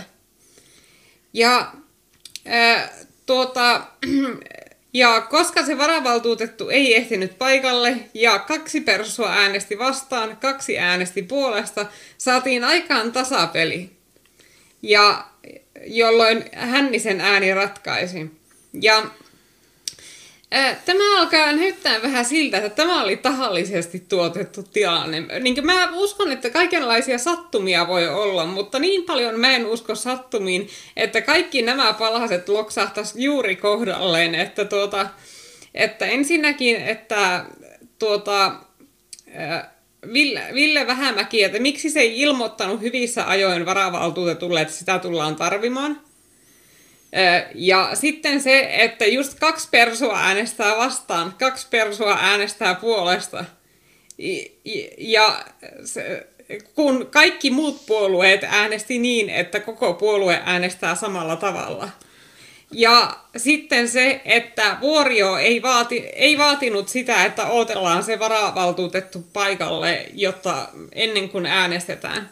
Niin tämä näyttää nyt vähän siltä, että siellä järjestettiin tahallinen tasapeli, jotta puheenjohtajan ääni ratkaisisi. Ja jotakin lehmänkauppoja on käyty nyt siis, että tuota, persuille on jotakin luvattu tästä. Että jos te tuotatte tämän tasapelin, niin te saatte siitä jotakin. Ja mä en tiedä, mitä niille on luvattu, että olisiko mahdollisesti, kun tuossa on nuo luottamuspaikkaneuvottelut meneillään justiinsa, eli että nyt neuvotellaan siitä, että niin tulevista niin lautakuntien kokoonpanoista puheenjohtajistoista ja sen, semmoisista, että olisikohan niille jotakin luvattu sen suhteen, tai olisiko luvattu, että Kepu ja kokoomus sitten kannattaa jotakin persuille tärkeää asiaa. Mutta jotakin tässä on selvästi suhmuroitu, että tässä on selvästi tahallaan aiheutettu tasapeli. Ja mä kommentoin tätä Twitterissä tätä asiaa ja mä äh, jaan tämän Forum-lehen jutun, jossa puhutaan tästä, pe- per- vähämä, että vähä, Vähämäen lähtö lentokentälle ra- ratkaisi Oulun ulkoistamisäänestyksen.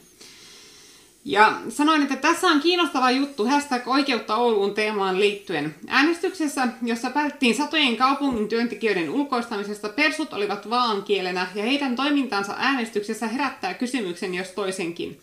Vähämäki tuskin varasi lentoaan juuri ennen lähtöä, joten hän olisi voinut ilmoittaa varavaltuutettu Koskelalle hyvissä ajoin läsnäolon tarpeesta, mutta ei tehnyt niin. Ja kun Koskela ei ehtinyt paikalle, persut olisivat voineet lykkäyttää äänestystä, mutta eivät tehneet niin. Ja persojen omat äänet jakautuvat asia, asiassa sopivasti tasaan. Kaksi, kaksi oli ulkoistamisia vastaan, eli Väänänen ja Enojärvi, ja kaksi niiden puolesta, eli Simula ja Vuorio. Heillä oli hyvin tiedossa se, että sen yhden varan paikalle ehti, että sen yhden varavaltuutetun paikalle ehtiminen ratkaisisi äänestyksen ja ulkoistamiset eivät menisi läpi. Joten tässä on pakko kysyä, miksi et pyytänyt äänestyksen lykkäystä, kun puheenjohtaja kyseli, onko kenelläkään mitään sitä vastaan, että jatketaan Juha Vuorio. Ja mä oon täkännyt Vuorion tähän. Ja Joo. sitten äh, mä oon täkännyt myöskin Jenna Simulan, että ja miksi sinä, että, että, että, että miksi sinä, sinä niin Juha Vuorio ja äh, Jenna Simula ylipäänsä äänestitte sadoilta oululaisilta työpaikkoja alta val, valmiiksi vaikeina aikoina. Kumpikaan ei ole vastannut minulle tähän äh, tuota, kysymykseen mitään. Ehkä ne ei ole nähnyt tätä. Mutta mä, mä itse, tämä kokous oli siis maanantaina viides, eli viime viikon maanantaina, niin mä voin kertoa vähän muutaman täydennyksen tähän. Niin tosiaan näitä ulkoistusäänestyksiä oli kolme yhteensä. Yksi oli koulusihteerit, Yksi oli ICT-palvelut ja tämä kolmas, jossa nämä äänet meni tosiaan tasaan, niin se oli tämä ateriapalvelut ja hygienia palvelut, eli siivoojat ja, ja koki, tai siis nämä ruokalan naiset. Niin tämä meni 33 vastaan 33. Ne kaksi edellistä, niin nekin oli aika tiukkoja, että siinä on ehkä 35, 31, jotain tämmöisiä. Mutta tämä meni tasaan ja se tosiaan niin näkyy, niin yksi poissa, niin se on Ville Vähämäki. Mutta esimerkiksi Lyly Rajala, niin se äänesti vastaan, vaikka hän on kokoomuslainen. Hmm. Niin, mutta kokoomuslaiset tuli meille ulisemaan, että miksi Asyl menee vihervassareiden kelkkaan. No mitä Lyly Rajala, miksi Lyly Rajala on vassareiden. Ja oli siellä muutama semmoinen, jotka ehkä ähm, oli niin sanotusti vihervassareiden kelkassa, mutta sillä ei mitään merkitystä. Mä en kat... ei ollut, että kyllä Lyly oli ainoa poikkeus. Okei, okay, äh, mutta no okei. Okay. Ja se myös tiedettiin etukäteen. Joo, sehän piti siellä puheenvuoroja. Niin, niin että sitä se kuuli... tiedettiin etukäteen, että miten se aikoo äänestää, joten se, sekin pystyttiin laskelmoimaan etukäteen, sitä, kun sun, sitä tasapeliä suunnitellessa. Joo, ja sitten tässä... Eli että niin kuin, esimerkiksi jos me ei oltaisi kerrottu meidän kantaa etukäteen tähän asiaan, tai vaikka siniset ei olisi kertonut niiden kantaa etukäteen tähän asiaan, niin sitten ei olisi pystyneet laskelmoimaan sitä tasapeliä ihan sataprosenttisella varmuudella. Ja. mutta koska kaikkien, kaikki oli pitäneet tästä niin äänekkäitä puheenvuoroja, niin se tiedettiin että tasan tarkkaan, miten kukainenkin valtuutettu tulee äänestämään, niin se tiedettiin, miten, miten saadaan se tasapeli aikaan. Ja, tuota, ja mun täytyy tunnustaa tässä jotakin tähän foorumin juttuun liittyen. Eli Hei. että kun tuota, Mä vihaan tällaista suhmurointia. Mä inhoan justiinsa sitä, että kaupungin politiikkaa tehdään suljettujen ovien takana lehmänkauppoina. Ja vielä, että siihen osallistuu puolue, joka, it, joka nimenomaan itse kritisoi niin esimerkiksi poliittisia virkanimityksiä, korruptioita ja ka- kaikenlaisia saunasopimuksia ja tällaisia herrojen välisiä diilejä – Eli että joka, joka pitäisi olla niin sen demokratian edustajana, ne osallistuu tähän. Niin minä olin se, joka vinkkasi Jussi Korhoselle tästä mm. asiasta. Niin, tosiaan me ennen kuin... Mä kirjoitin sille eilen sähköpostin tästä asiasta ja tänään se kirjoitti tämän jutun. Ei, tämä on julkaistu seitsemäs. Hmm. viime keskiviikko. Ää, ei, kun siis siellä on uusi juttu siitä aiheesta. Okei. Okay. Mm. Joo, niin mm. tota, mutta niin lisäksi niin tässä jutussa mainitaan tämä 20 minuutin tauko, niin mä haluan lisätä vielä sen, että ennen tota äänestystä niin oli jo kristillisten se ainoa edustaja niin, tai valtuutettu niin esitti, että asia pannaan pöydälle. Ja sitten se oli tämä, mikä se, joku keskustan nuori tyyppi, mikä se, Matias joku, niin se kannatti sitä pöydällepanoesitystä. Ja se tarkoittaa sitä, että kun kuntalaissa, niin yleensä sinulla pitää saada yli 50 prosenttia, että joku asia menee läpi, mutta pöydällepanokeissit niin tarvii vain kolmasosan, eli 22. Niin siinä vaiheessa ne sanoi, että ei, kun otetaan tauko. Ja sillä tauolla ne sitten sopii, että okei, perutaan tämä pöydällepanoesitys. Ja äh, sitten se jostain syystä jatku se keskustelu, tuli Satu Haapanen ja muita tylsiä puheenvuoroja, ja sitten keskusta sanoi, että okei, nyt me pidetään 20 minuutin tauko, ja siinä Ville Vähämäki sitten ilmoittaa, että no mun pitää lähteä pois, ja mä sanoin jo tiistaina tai jossain vaiheessa, että hän on kansanedustaja, joten hän varmaan lähtee Helsinkiin. Ja just silloin käytännössä kaikki kansanedustajat oli poissa Oulusta, että Hanna Sarkkinen oli poissa, Tytti Tuppurainen ja kaikki nämä muut hienot, niin ne oli kutsunut niiden varavaltuutetut, mutta Ville Vähämäki ei ollut tätä tehnyt. Niin sitten oli tämä outo 20 minuutin tauko, joka kestikin 12 minuuttia, ja täällä Hänninen, eli puheenjohtaja, sanoi, että hän kysyi, että onko kellään mitään kokouksen jatkamista vasta, ja Persut ei sanonut mitään. Ne olisi voinut sanoa, että no oota, että meillä on tämä varavaltuutettu matkalla. Se on nimenomaan matkalla. Ja sille soitettiin, kun se oli, se oli nimenomaan matkalla valtuustoon, niin sille soitetaan ja sanotaan, että okei, se on jo päättynyt, ei sun tarvikaan tulla se lukee jossain täällä, niin tässä viitisen kilometriä ennen määränpäätä hänelle ilmoitettiin, että kokous on päättymässä ja että paikalle ei enää kannattaisi saapua. Niin jos toi olisi ehtinyt paikalle, niin sitten se olisi äänestänyt ei, jolloin se olisi ollut 34 vastaan 33 ja sitten se olisi ollut siinä, mutta äh, tällainen vähän... Äh, tässä nyt sitten laskelmoitiin näin, mutta positiivisena asiana mä voin sanoa sellaista, että olen kuullut luotettavasta lähteestä puheita, että Oulun persuihin on tulossa muutoksia esimerkiksi johta, johtajistoon. Ja että tämä... Minulla on sellainen käsitys, että nämä henkilöt, jotka tuota, tai ainakin yksi, joka on nyt tässä hommaa pyörittää, on ihan tolkun ihmisiä, joka ei alkaisi tällaisiin juttuihin ikinä, niin toivoa on siitä, että, että, että se Oulun persuilla menee parempaan suuntaan tuota, tuo homma, mikäli siellä nyt tuota, tapahtuu niitä pieniä rakenteellisia muutoksia, että vähän henkilöstö vaihtuu siellä porukan johdossa niin, että sinne saadaan vähän parempia tyyppejä kuin vuo, esimerkiksi Vuorio. Niin, ja nyt näyttää tosiaan, että niin on käymässä. Niin tuota, ja, ja tosiaan mulla on erittäin hyvät syyt. Mä en voi oikein, koska tosiaan nämä perustuu yksityisiin keskusteluihin, niin mä en voi kertoa kauheasti, mutta siis, että mulla on erittäin hyvä syy uskoa että näin, että asia on näin. No, ja mä voi, te, te, te varmaan tuutte myöhemmin kuulemaan tarkemmin tästä asiasta ää, sitten, kun tuota, niinkö, asiat on mennyt eteenpäin ja sillä lailla. Ja, ja sitten kun näitä päätöksiä aletaan virallisesti tehdä, niin te sitten kuulette enemmän. Mutta tähän mennessä niinkö, voin sanoa vaan tämän, että tässä selvästi on nyt tehty lehmänkauppoja. Tässä oli ta- tahallaan aiheutettu tasapeli. Ja se Vuorio ja Simula on varmasti ollut sitä organisoimassa. ja tuota, mutta toivottavasti nyt sitten Oulun persuissa, tuota, tai Oulun persut siirtyy parempiin käsiin. Okei, no mikä se uusin juttu sitten on? Onko se tämän päivän lehti? Ää, ää, en mä muista. Okei, no näin sitten. Öö, joo, no tämmöinen keissi öö, niiltä siivoajilta ja näiltä laskee palkat 200-300 euroa kuussa ja niitä on helpompi irtisanoa ja niiden tilalle on helpompi tuoda sitten ulkomaalaisia, koska vielä sitä ei ole ulkoistettu, mutta varmasti tulee ISS tai joku muu, joka voittaa sen kilpailun ja, ja sitten no siihen tulee.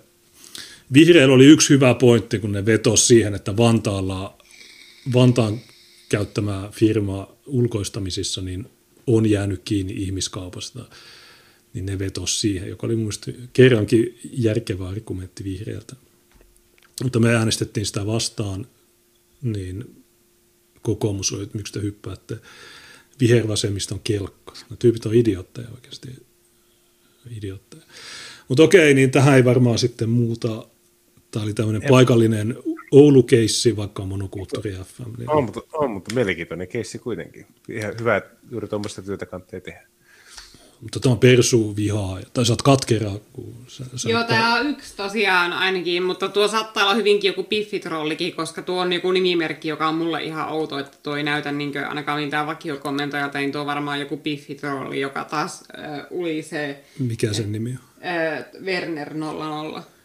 Joo, no se on varmaan, tota, varmaan suvakki, niin sitä ei tarvitse, sen voi bännätä tai jotain. Se, meitä, ei, meitä ei ulinakin, meitä, tässä on musiikkia meidän korville.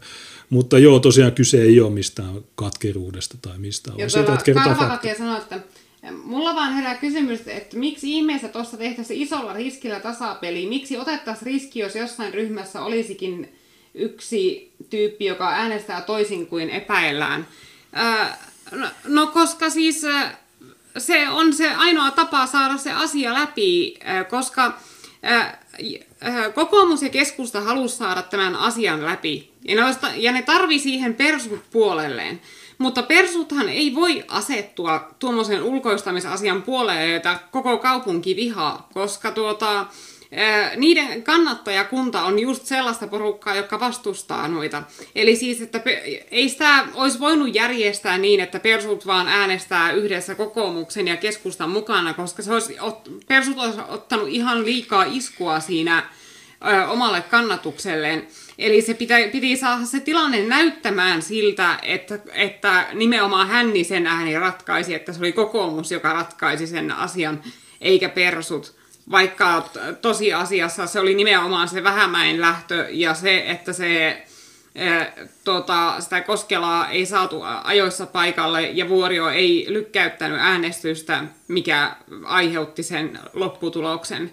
Että mikäli se varavaltuutettu olisi saatu paikalle, e, mikäli Vuorio olisi lykkäyttänyt äänestystä, niin se ei olisi koskaan mennyt kokoomuksen päätettäväksi niin nyt kokoomus sai tahtonsa läpi ja keskusta ne sai sen ulkoistamisen ja tuota, persujen ei tarvinnut tahrata omaa mainettaan siinä, koska nyt se on niin kokoomuksen nimissä, koska puhutaan, että Hännisen ääni ratkaisi niin kukaan ei vähän niin huomioi sitä, että, sitä seikkaa, että tosiaan, että persut olisi voineet vaan kieliasemassa ratkaista sen myös.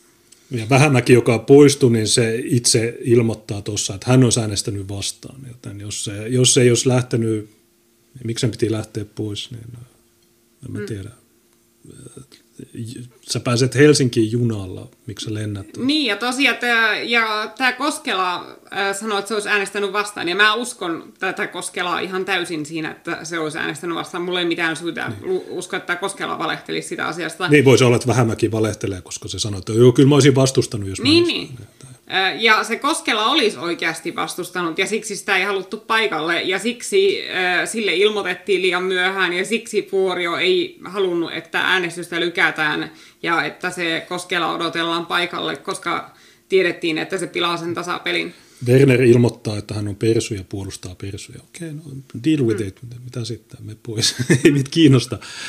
Äh, t- Olisiko nyt aika katsoa superchatteja, näitä tuota, kello on puoli yhdeksän. Joo, niin tuossa... On sen verran tylsä, että mä joudun vielä aamulla lähtemään itsekin tuota, Joo, hommiin. ja ysiltä on Mark Coletin uh, Screami. Mitäs täällä on? Deliven puolella on timantteja jonkin verran. Niissä ei ole viestejä, N Tasamäki ilman viestiä. Hartsa laittoi timantiin, sanoi, että valtamedia tukee kehitysapua, ongelmista vaietaan. Niin Hartsa sanoi, että tai ongelmista kerrotaan vain pakollinen. Se on, no se on sitä luotettavaa uutisointia. Ripaattaa laittoi timantiin, sanoi, että Tiina puhuu asiaa, Tiina puolustaa demokratiaa. Hmm. Joo, se on, se on tietysti totta, että... No kun me ollaan aina sanottu tätä samaa asiaa, että me katsotaan asiat asioina. Siis, että, ei se, että kun valtuustossa on tosiaan se toimintatapa, että siellä katsotaan asioita sen mukaan, kuka ne tekee, eikä sen mukaan, että mikä se asian sisältö on. Eli että jos vaikka sun oman puolueen jäsen tekee jonkun esityksen, niin vaikka se olisi kuinka paska, niin sä allekirjoitat sen, koska se tulee omasta porukasta.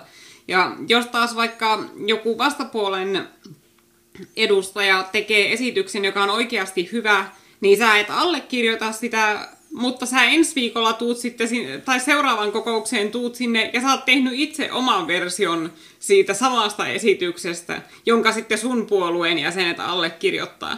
Ja, ja siis se on semmoista lapsellista, niin kuin he, niin kuin, että niille kaikilla on ne omat pikkukerhonsa ja kukaan ei allekirjoita muiden kerhojen e, tuota, esityksiä ja kaikki allekirjoittaa omat, oman kerhonsa esitykset ja niitä itse asioita ei katsota ollenkaan. Ja me, ollaan, meille taas just se asia ratkaisee, eli että me ollaan kannatettu Persujen esityksiä, me ollaan kannatettu vasemmisto, vasemmistoliiton esityksiä, vihreiden esityksiä, kaikkia mahdollisia, jos ne vaan on hyviä esityksiä. Siis ei sillä millään muulla ei ole meille väliä kuin sillä, että onko se meidän arvojen ja niin tavoitteiden mukainen se asia. Mm. Niin me kannatetaan ihan mitä vaan. Ja jos se, vaan, jos se vaan on hyvä. Ja se sama pätee tällaisiin juttuihinkin, että jos puhutaan suhmuroinnista ja leh- suljettujen ovien takana tehdyistä lehmänkaupoista, niin eh, en mä voi sellaisia hyväksyä ihan vaan siksi, että ne tulee perus, persuilta, eli siis sellaiselta puolueelta, joka jakaa aika pitkälti meidän tavoitteet ja joka aika pitkälti on tuota, meidän kanssa samoilla linjoilla, niin eh, ei se siis se tekee enemmänkin asiasta entistä pahemman, koska siis mä olisin odottanut niiltä parempaa. Siis totta kai joku kokoomukset ja kepulaiset ja semmoista, totta kai ne tekee tuommoista ja demarit ja muut. Niin kuin, siis niille se on toimintatapa nuo lehmänkaupat ja suljettujen ovien takana tehdyt diilit ja sellaiset. Niin siinä ei ole niin mitään normista poikkeavaa. Mutta mä olisin niin oikeasti toivonut persuilta vähän parempaa, että ne ei ala tuohon, koska ne itse vielä on brändänneet itseään sellaiseksi puolueeksi, joka niinkö, vastustaa nimenomaan tuommoisia poliittisia kikkailuja ja tuota, epädemokraattisia niin suljettujen ovien takana tehtyjä päätöksiä. Ja No ei, mutta kun meillä on chatissa aina näitä Pavlovin koiria, että jos mainitset persut, niin heti heti alkaa mieletön someraivo. Mä en tiedä miksi, mutta nämä ihmiset, ää, ei näitä ohjelmia ole pakko katsoa. Jos ää, oot eri mieltä, voit perustaa oman podcastin, jossa kerrot, miksi oli oikein, että ne teki mitä ne teki. Se ei ole katkeruutta, se ei ole kateutta, se ei ole mitään, se on vaan objektiivista uutisointia. Ja näin se menee. Erkki laittoi Timantilman viestiä, kulttuuririkastus laittoi Timantin kysyy, milloin awakening? Tuukka tuli takaisin, niin Joo, mä tulin. Tuossa tapahtui signaaliauto, nämä iski. Tuota, to, tosiaan hyvä huomio, eli tuota, ava tosiaan siirtyy, siirtyy ihan sen takia, että meillä on semmoinen tilanne, että osa puhujista on tällä hetkellä semmoisessa tilanteessa, että he eivät todennäköisimmin tulisi saamaan lupia, että he pääsevät tänne yhdistettynä siihen, että ö, suurten kokoontumisten järjestäminen näyttäytyy viikko viikolta entistä vaikeammalta, eli halutaan estää sellainen tilanne, että tuota, me jouduttaisiin jättämään osa puhujista kokonaan, tuota, kokonaan Suomen ulkopuolelle ja sen lisäksi tuota, meidän niin kuin, tilaisuus estettäisiin itsessään. Ja sitten myös se, että vaikka puhujat saa, voisikin yrittää saada kikkailtua jotenkin tänne, ja monet kansainväliset vieraat, jotka tulisivat muuten vain osallistumaan konferenssiin, niin he eivät pääse paikalle sitten millään. Että tämä on tosi määrässä tämmöinen tilanne, mutta se on, oli sitten pakko tehdä näin, pakko ei tehdä tämä päätös. Ja tuota, se järjestetään se Awakening tasan silloin, kun me voi olla varmoja siitä, että matkustusrajoitteet eivät enää estä sen konferenssin järjestämistä. Niin se... Har... Toivottavasti mahdollisimman pian. Niin harmi, että sä sait laittanut sen lokakuulle, kun jos se olisi ollut yli syys- tai elokuu, niin silloinhan ei ollut, Kyllä. varsinkin syyskuussa oli tosi vähän rajoituksia. Äh, Mutta tietysti aina, sä tiedät Skopien, Makedonian Skopje, niin sieltä tulee koko ajan lentoja Suomeen ja tyyli joka viides matkustajalla on korona, ne saa tulla, joten ehkä jos me sanotaan Jere Taylorille, että okei, me Makedonia tuu sitä kautta tänne, niin Sanna Marin tulee vastaan kentälle. Ja sitten kokoontuminen, niin valataan Kaisaniemen katu, niin silloin poliisi ei voi tehdä meille mitään. Niin. Mutta joo, Awakening siirtyy, sen piti olla 17 Eli sen olisi pitänyt nyt, tai siis tämän viikon Kyllä. lauantaina, mutta se ei olekaan. Ja Ripattaja laittoi timanttia ja sanoi, että ennemmin Natsi-Saksa kuin Etelä-Afrikka Suomea. No tota samaa viestiä Mark Collet on sanonut. Se sanoi, että se mieluummin kasvattaisi lapsia Natsi-Saksassa kuin Nyky-Britanniassa. Niin tämä on kuulemma väärä mielipide, näin ei saa sanoa, mutta on siinä, jos katsoo Britanniaa, niin on se aika ikävä mesta – en väitä, että Natsi-Saksa olisi ollut hieno paikka, mutta jotkut on näitä, näistä asioista tätä mieltä ja pitää kuunnella, pitää olla moniääninen. Sitten Streamlabsiin oli tullut ennen lähetystä Knattertonilta kysymyksiä. Joo, ja mulla, ne on kaikki, mulla, tu, mulla, kaikki yllättäen, yllättäen. Ja oliko tämä niin, että alhaalta ylöspäin luetaan? Näinpä kello. Joo, no, haluatko että mä luen ne vai luetko sä itse? Mä voin lukea itse. Okei, okay, eli tuota. Sun Tzu. Mitä mieltä öö, Juu. Tuukka, mitä mieltä olet Sun Tsun sodankäynnin taidosta? Minulla on siitä vanhempi ja uudempi suomennos. En omista, en ole lukenut, en voi ottaa kantaa. Nyt joudun sanomaan, että tämä klassikko minulta puuttuu. Eikö se ole se, että jos huomaat, että vihollinen tekee virheen, niin älä kerro sille, tai jotain tämmöisiä Joo, perus... Joo on. Si, si, siinä on tämmöisiä tuota, niin kuin, filosofisia viisauksia. No, me, me ei noudateta niitä. Me aina sanotaan ne virheet, mitä ne tekee, mutta kun ne ei kuuntele meitä, niin ainoastaan meidän kuuntelijat tietää, mitä virheitä ne tekee. Ja se mahdollistaa sen, että meidän kannattajat voi mennä myös jauhottele Oulan, jos ei ole blokannut etukäteen. mutta niin, no. Mutta pitää olla varovainen, että Oula käy kimppuun kuitenkaan. Oula, se on riski. Tuossa on tulossa Fixit mielenosoitus, mä muistan milloin, niin se varmasti hyökkää. Afrikassa ja Kiinassa on yhtä paljon porukkaa. Afrikka on noin nelikertainen alue Kiinaan nähden. Afrikasta lähtee porukkaa massoittain pois, mutta Kiinasta ei. Mikä on Tuukan arvio, miksi kiinalaiset pysyvät Kiinassa? Onko syynä kiinalaisten korkeampi älykkyyssäämäärä? Mä en oikein ymmärrä, mihin tämä viittaa, koska kiinalaiset muodostavat etnisen eliitin kaikkialla kaukoidässä, muun muassa Malesiassa, Indonesiassa – Vietnamissa, hehän pesiytyvät päinvastoin joka ikiseen yhteiskuntaan Kiinan ulkopuolelle, ja Itä-Asiassa he ovat vähän niin kuin voisi sanoa Itä-Asian juutalaisia siinä mielessä, että he muodostavat sen poliittisen ja taloudellisen eliitin monessa maissa. Yhdysvalloissa asuu viitisen miljoonaa kiinalaista, ja pelkästään Ranskassakin taisi asua miljoona kiinalaista, että kyllä heitä vain on lähtenyt. Että ei, ei, ei, ole, ei ole mikään este kyllä tuo, että vaikka olisi korkea määrä, niin valtavia diaspora-vähemmistöjä kyllä löytyy ympäri maailmaa ja kaikki ovat enemmän tai vähemmän sidoksissa sitten Kiinaan vähintäänkin sukulaistensa kautta. Ja mehän ollaan monokulttuurissa käyty läpi, että miten Suomessakin vaikuttavat kiinalaistaustaiset poliitikot, niin niillä onkin yllättävän voimakkaat siteet kommunistiseen puolueeseen. Viimeisin tämmöinen kiinalainen oli kokoomuksen riveissä. Niin se osti kaikki Suomen maskit ja lähetti ne Kiinaan.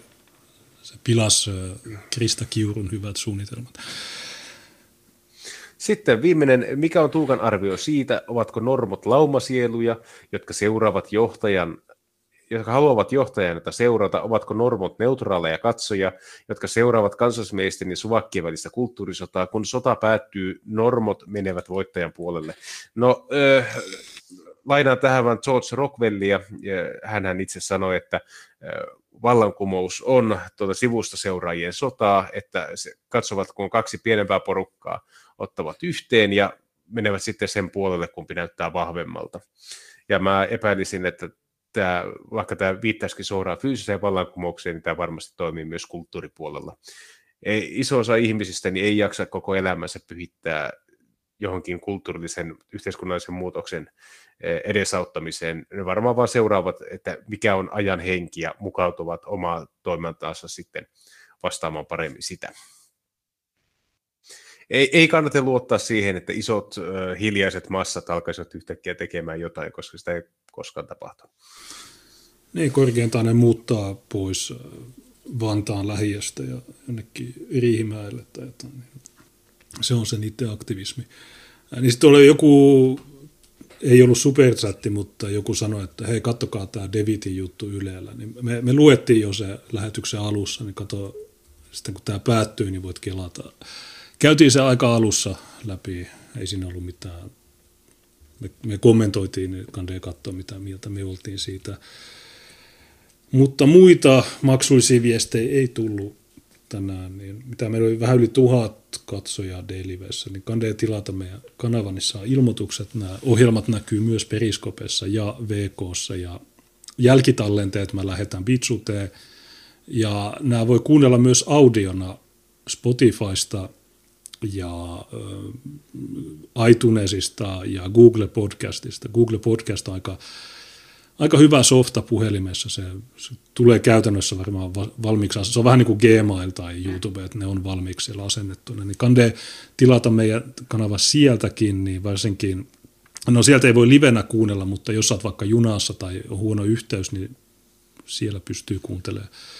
Ja huomennahan tietenkin tulee sitten se mun soololähetys, kun tällä viikollahan meillä Juneksen kanssa on sellainen kilpailu, että me molemmat vedetään omat soololähetykset ja katsotaan okay. kumman pärjää paremmin. Ja Junes veti omansa maanantaina.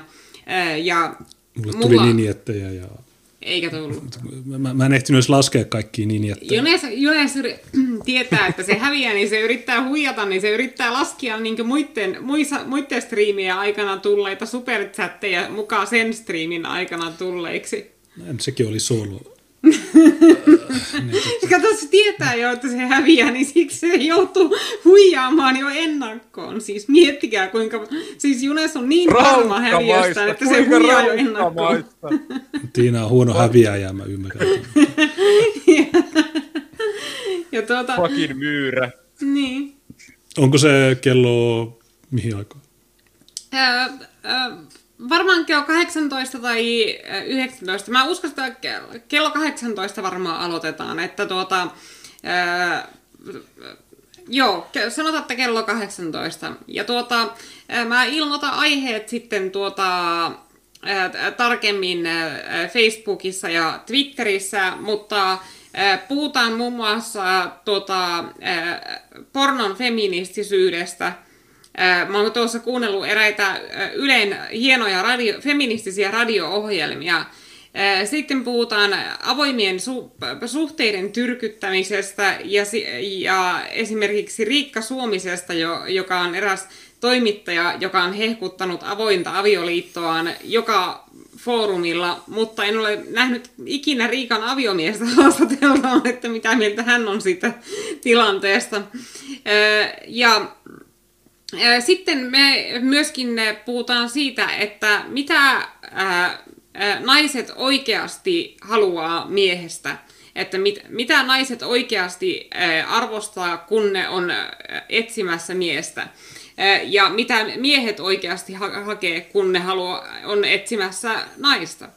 Niin puhutaan muun muassa tällaisista asioista. Ja sitten oli tuota, myöskin pari tuota, vähän niin kuin myöskin tällaisiin naisellisiin aiheisiin liittyvää uutisjuttua, jotka otetaan mukaan, niin se, tällaista on tulossa sitten kuuden aikaa huomenna. Ja toivottavasti mä sitten on kohtuullisessa kunnossa, kun tänään, tänään lähetys ju, niin juuri ja juuri meni, meni läpi niin aspiriinin, ketoriinin ja kahvin voimalla, kun on sen verran flunssainen olo, mutta eiköhän sitä se suoriudu huomennakin. Joo. Ellei tämä tästä huono pahemmaksi mene.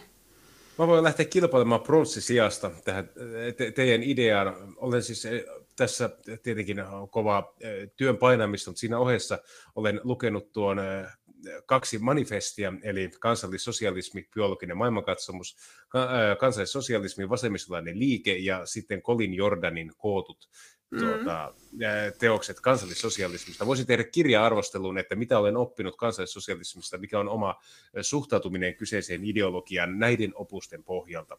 Mä tuun sitten Prossille, kun mä tiedän jo, että teitä, teille kahdelle mä en pärjää, mutta pitää katsoa joku erillinen lähetys, jossa mä tuun pätisemään, koska pätinä on hauskaa. Joo, Ehdottomasti. Joo, sä voit käyttää tätä VPFM-kanavaa tai sitten sulla on oma Dailyvesse, mutta jos haluat, niin järjestetään se. Hmm. Niin, tota, mitäs täällä oli vielä muita mm, mm, nopeita? Mieluiten haluaisin Kekkosen ajan Suomeen takaisin, sanoi Ripattaja. Ripattaja sanoo myös, Eila Kännöä on ikävää. Ja kulttuuririkastus kysyy, miten Junes on valmistautunut jauhotukseen. Ei, mutta tarvi, mä, mä oon jo voittanut, mä sanoin, että Tiina voisi melkein perua sen koko jutun, kun se on jo... Tuossa mis... Niin, koska se on ainoa tapa, miten sä voittasit. Mä, mä, oon jo, mä oon jo voittanut. Miskis laittoi vielä 5 euroa ja sanoi, että kiitos monokulttuuritiimille. Kiitos. Joo, kiitoksia Miskisille.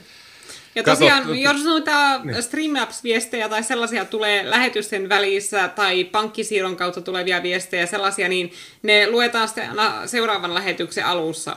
Niin. Että myöskin nuo tuota, lähetysten välissä tulevat viestit tulee aina luetuksi kumminkin. Hei, kato, täältä tulee heti Timantti ja Tuukan soolo-lähetyksille, kato, kansallissosialismille, niin se nämä puhututtaa ihmisiä. Mm. Joo, no se voi olla en, en sano olevani pro, mutta voisin sanoa, että olen lukenut asiasta. Jep, White Oulu laittoi tuon Joo. Kiitoksia ja, White Oululle. Mitäs N jakee Tuuka monologille myös Timantti, okei. Okay, no. no niin. Eiköhän se ole... Joo, siellä selvästi on kysyntää. Ja tuossa mulle tuli operaatiokeskukselta pyyntö, että olisinko mä lauantaina kuudelta puhumassa vehkoosta tai sitä hovioikeusjutusta, niin mahdollisesti, mä en ole ehtinyt vastata, mutta mä näin tuolla Twitterissä on äh, tuommoinen viesti, mun pitää vastata siihen. Pitää katsoa, että jaksaako lauantaina, koska tosiaan tällä viikolla niin on käytännössä ollut joka päivä. Tiina aloitti sunnuntaina, sitten mulla oli maanantaina kaksi skriimiä, sitten tiistaina meillä oli kaksi, tänään oli tämä, huomenna on Tiinan, sitten perjantaina meillä on taas kaksi, niin no se voi sinne mennä ja on se hauskaa, että jos joku ulkopuolinen kysyy, kerrankin pääsee sanomaan ulkopuolisille, että mistä tässä on kyse, koska kaikki mediat valehtelee tästä. Niin joo, mitä tässä on huomiselle Tiina Screamille miski. Kato, mä sain jo nyt timantteja. Siis no, näitä ei lasketa, nämä monokulttuuria. Ei, ei kato, kato sieltä slakilta tuli Joo, kyllä me voidaan ihan hyvin laskea ne mono, kun mä tiedän, että mä voitan ihan niillä timanteilla, mitä mun lähetyksessä tulee. Ei mun tarvilla tehdä niin kuin sinä, eri, eli yrittää laskea niin kuin muiden, muiden lähetysten superchatteja omikseni. Slag sanoo, että Tuukan puheet on aina timanttia ja Tasamäki ilman viestiä, yksi Paukamo ilman viestiä, White Oulu timantti ja sanot myös Tuukan eräilyaiheiselle lähetykselle. Niin, se, se muuten varmasti Aivan. kiinnostaisi ihmisiä paljon, että sun kannattaisi jotakin sellaista tehdä, että ihmiset tykkää noista ulkoilmajutuista. Ja meille itse asiassa tänään tuli postia. Mä voisin, niin. ottakaapa ihan hetki. Mä... No, en mä tiedä, ehkä Tuukka, jos sä haluat äh, lähteä pois, niin sano vaan, mutta tota, me voidaan no, ehkä jatkaa jo yhdeksän asti kahdestaan. Kyllä nyt, kyllä nyt pieni postipaketti voidaan aina katsoa. Ihan sama, se on, ollaan menty jo optimaalisen ajan yli. Tämä Okei, okay. niin tosiaan tuli postia, niin tuossa Joo, eli siis äh, tuli tällainen kirje, että äh, hei, kiitos ohjelmistanne. Toivottavasti jaksatte tehdä äh, sitä pitkään. Laitan pikkuisen kaffirahaa, pysytte virkeinä. Terveisin katsojanne Mr. X. PS, miten olisi nuotiostriimi ennen kuin talvi koittaa? Niin tuota, Äh, joo, meiltäkin tosiaan noita ulkoilmastriimejä on kyselty, niin joo, ehkä me voitaisiin joku päivä tuossa, kun on siellä joku aurinkoinen päivä, niin mennä tuonne tuota, nuotiopaikalle, vaikka paistaa vähän hakkaraa. Ja... Joo, sen voi tehdä. Että ei siinä mitä. Onneksi meillä suomalaisilla on oma älykkä tuukka, sanoi ripattaja. Okei. Oliko tämä kirjekuori juuri se, mistä Petra Naikvist varoitti, eli ruskeita kirjekuoria? Mitä no, tämä on valkoinen kuori. Mutta... Aivan, okei, okay. sitä ei lasketa. Niin. Joo, ja tämä on vielä hyvä, että tämä on jännä, että tässä on vaan meidän nimet ja kaupungin osan nimi ja postinumero, ja tämä on tullut kumminkin perille, että ne on postissa niin jäljittäneet meidät sitten kumminkin, vaikka siinä ei niin tien nimeä ole. Se on että on Mä epäilen, että tuota, lähettäjä varmaan jotakin paikallisia ihmisiä, kun se on tiennyt tuon kaupungin osan. Tässä on tuo Leima Helsinki. Ai, eikö niin, joo. Mutta okei, no, tota, joo. Mm, tässä oli tämä loppupiisi, jonka olit valinnut, niin tämä oli Kyllä. Dylan. Kyllä, ja tässä, on, ja tässä on sama henkilö. Tuota, tässä on afrikaaneri-artisteja, jotka laulavat omasta maastaan, ja siinä on äärimmäisen kaunis musiikkivideo kanssa. Ajattelin, että se voisi sopia tähän loppuun. Voidaan ainakin fiilistellä vielä sitä maata ennen kuin se pakko lunastetaan. Joo. Ei mitään, kiitos mun puolesta. Teille ja kuuntelijoille oli tosi mukavaa. Ja pitää katsoa sitä se aika, jolloin tuota, näitä privaattilähetyksiä tuota, pistetään julki. Joo, ehdottomasti. Yes, ei muuta. Okei, okay. moi. Moi. No niin, tämä oli tämän illan monokulttuuri jakso 256. Äh, Tuossa laitetaanko me poikki vai puhutaanko me vielä sen verran, että kun tuo biisi on 4.17 ja No, t- tässä on 10 minuuttia kello yhdeksän, niin täytetään se 10 minuuttia jollakin jatinalla. Tai viisi, ja, viisi mutta mun täytyy tunnustaa tosiaan, että niin kuin, mä en ole varma, että olisiko mun kannattanut tänään alkaa niin kuin, striimaamaan, koska tuossa tuon ekan tunnin aikana mulla oli niin huono olo ja niin väsynyt olo, että mä en pystynyt edes keskittymään oikein siihen, mitä Tukka seli, puhu, selitti. Ja tuota, sitten mä kävin välillä keittämässä kahvia ja ottamassa särkylääkkeitä. Ja sitten kun tuota, sai sitä kahvia, niin kuin, ää, erittäin vahvaa kahvia, kaksi jätti mukillista, niin sitten niin alkoi, ja ne särkylääkkeet alkoi tepsiä, niin sitten alkoi vähän niin ajatus kulkea. Ja tuota niin kuin, mm, että Joo. tosiaan vähän tuo flunssa vaikuttaa nyt suorituskyky, mutta tuota, ja sitten on sekin tietenkin, että mä oon nukkunut vähän liian vähän viime yönä, mutta tuota, eiköhän sitä huomenna olla virkeämpänä sitten, niin. Joo, se, me oltiin tänään koronatesteissä. Ensin neljän tunnin äh, kaupunkisuunnitteluseminaari. Se oli onneksi etänä, niin neljä tuntia sitä. Se oli maailman tylsin sössötys. Ei mitään järkeä siinä jutussa. Neljä tuntia sitä ja sitten koronatestit ja sitten sitten monokulttuuri FM, mitä nyt me aloitettiin kuudelta, että nyt kolme tuntia mennyt tätä. Nämä, nämä menee paljon nopeammin kuin ne valtuuston ää, jutut. Joo, ja kun mä kerroin että Twitterissä, että me, me oltiin oltu koronatesteissä, niin se kysy, joku tuota, ulkomaalainen kyseli, että mitä, mitä tehtiin. Kun mä englanniksi twiittasin, niin että kun ilmeisesti jossakin paikassa ottaa kurkusta sen näytteen, ja mä olin aikaisemmin jo lukenut, että ne kurkusta otetut näytteet ei ole yhtä luotettavia kuin nenäontelosta otetut tai poskiontelosta, niin ää, tuota, joo, se oli ihan semmoinen lyhyt prosessi, että ne pyysi vaan istumaan ja taittamaan pään tällainen taakse, ja se nainen vähän sillä piti täältä takaraivosta kiinni, se työnsi semmoisen pitkävartisen niin topsipuikon ensi yhteen sieraimeen ja sitten se hiero sillain, työnsi sen niin, niin syvälle, että se osui sinne poskionteon seinämään. Ja sitten se niin laski sillain se kolmeen sekuntiin ja pyöritteli sitä puikkoa siinä. Sitten se veti sen ulos ja sitten teki se saman toiselle sieraimelle taas laski kolmeen ja veti sen ulos. Ja se sanoi, että joo, siinä se oli. Ja se sanoi vaan ennen sitä, ennen sitä koetta, että joo, että pysy rauhallisena ja hengitä suun kautta. Että tämä tulee tuntuu epämukavalta, mutta älä, älä panikoi siitä, kun se osuu, että pysy paikallaan.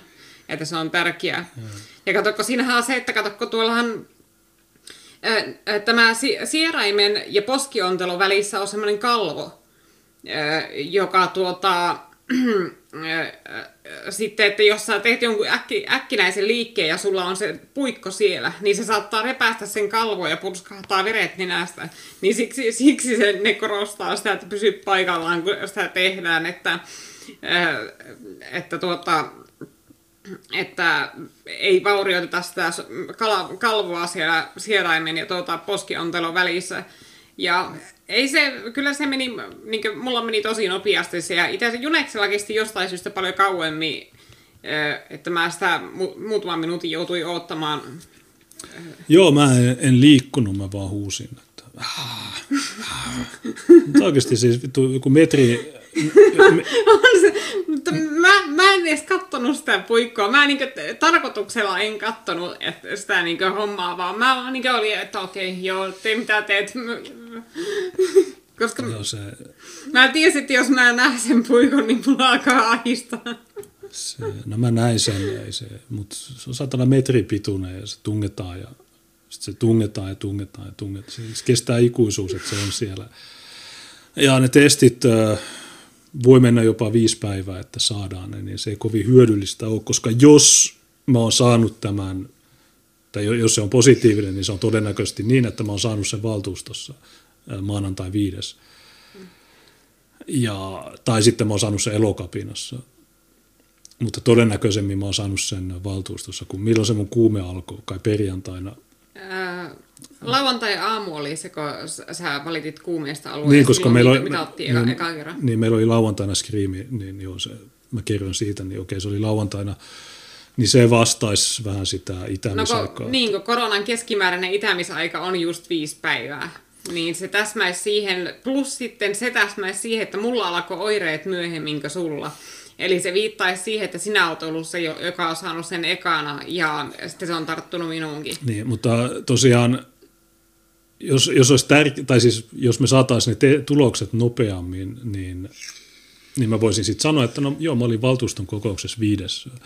Niin sitten ne ilmoittaisi, että no, joku niistä on altistunut. Mutta jos ne tulokset tulee, niin kuin, mitä se oli viidessä kokous ja nyt on 14 ja ja ne tulokset tulee mahdollisesti 19, niin siinä on ehtinyt kulua mitä, kaksi viikkoa.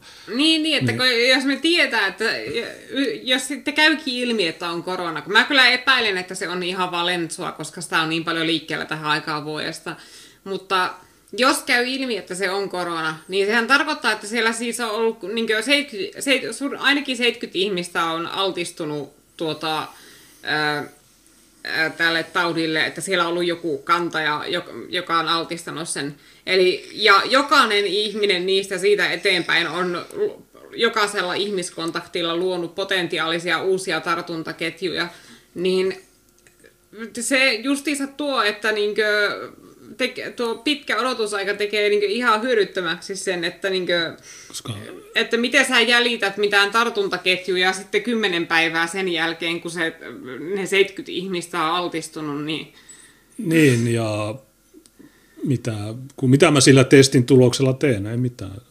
Se pointti on vaan se, että no se on hyvä tietää, jotta sitten voi ilmoittaa, että, että nämä muut kans, mutta tuolla sanotaan, että asyl menee siis karanteeniin. No teknisesti me ollaan nyt covid-epäilty ja niin kauan kuin ne tulokset ei ole tullut, niin me ollaan nyt karanteenissa. Joo, ne antoi tämmöiset lippulaput, jossa on, oh, että ohje henkilölle, jolta on otettu COVID-19-näyte, Näytevastauksen saamissa kestää 1-5 vuorokautta. Pysyttele kotona ja vältä sosiaalisia kontakteja, kunnes olet oireeton. Näytevastauksen voi katsoa omaa kannasta tai Oulun omaa hoidosta. Negatiivisesta näytevastauksesta ilmoitetaan tekstiviestillä. Aikuisen pitää odottaa negatiivinen vastaus ennen töihin palaamista. Positiivinen näytevastaus ilmoitetaan aina puhelimitse. Soitto voi tulla salatusta numerosta myös viikonloppuisin ja arkipyhinä. Tarvittaessa voit kysyä vastausta virka-aikana oman hyvinvointikeskuksen omahoidossa tai chat-palvelussa tai ajanvarausnumerosta. Niin, niin se... No, tavallaan jos on positiivinen, niin sitten käytännössä mä oon niin Trump, eli mä oon immuuni kaikelle mutta jos on nega- ja sitten kaiken lisäksi niin ne muut valtuutetut joutuu myös karanteeniin. Ää, mutta jos on negatiivinen, niin sitten, sitten me ollaan tuhlattu kaupungin rahoja 150 euroa ja siitä tulee Kalevaan otsikko, että Juneslok kuormitti Oulun terveys... Mutta sitten me voidaan niin kuin, sanoa, että tuota, Asyl, on ainoa, Asyl on ainoa todistetusti koronavapaa puolue. Me, me, me ei, ei tartu se. Mm. Niin ei ihan sama, että onko se katsotaan.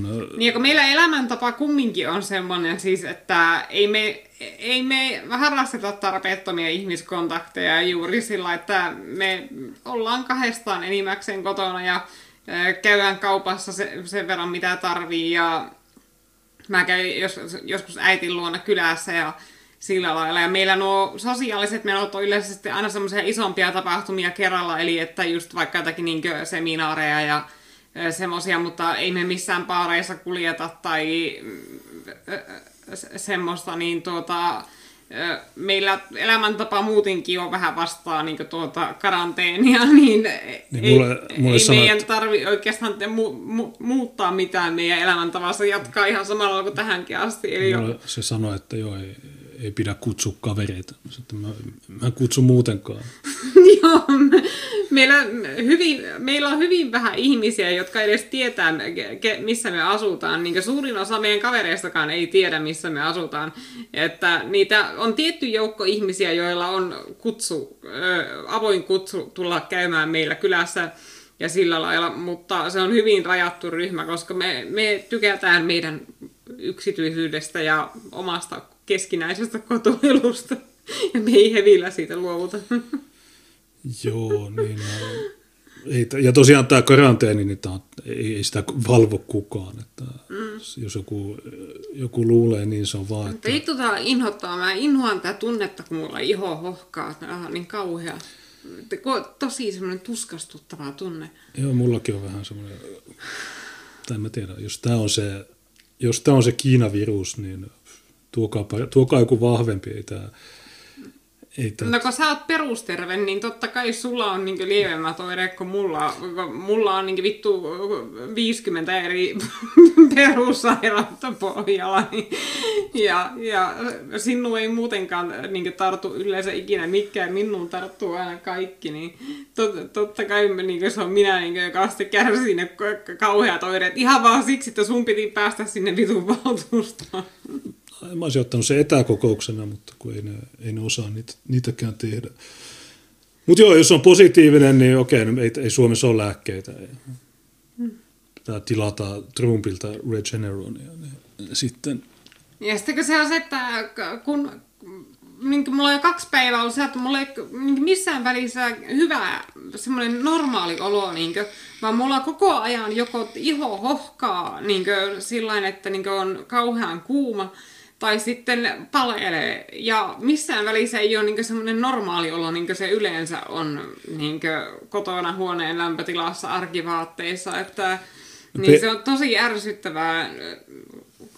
Ja niin sitten sekin, että niin kuin, äh, tota, mä joka aamu on nyt muutama aamu ajan herännyt hirviään paljeluun, vaikka mä oon nukkunut niin esimerkiksi sukat jalassa. Ja yleensä mulla ei ikinä kestä nukkua sukat jalassa, koska mä herään muuten keskellä yötä siihen, että mulla kuumottaa jalkoja.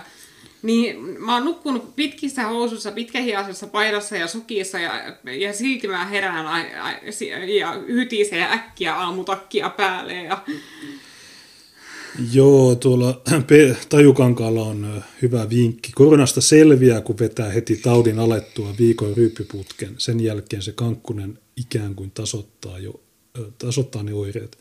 Hmm. Okei, okay. A-studiossa ulinaa Brexitistä. Joo, mä näen, että Sanna Marin, halla ja oliko siellä Petteri Orpo. Tämä emo ja mä, mä jaksa kuunnella niiden sössötyksiä. Että onko niiden aihe Brexit? Mä, lu, mä luulen, että ne on sulla ne maskit. Joo, täällä Laiski sanoi, että mulla oli samanlaisia oireita kuin Tinla, mutta koronatesti näytti negatiivista.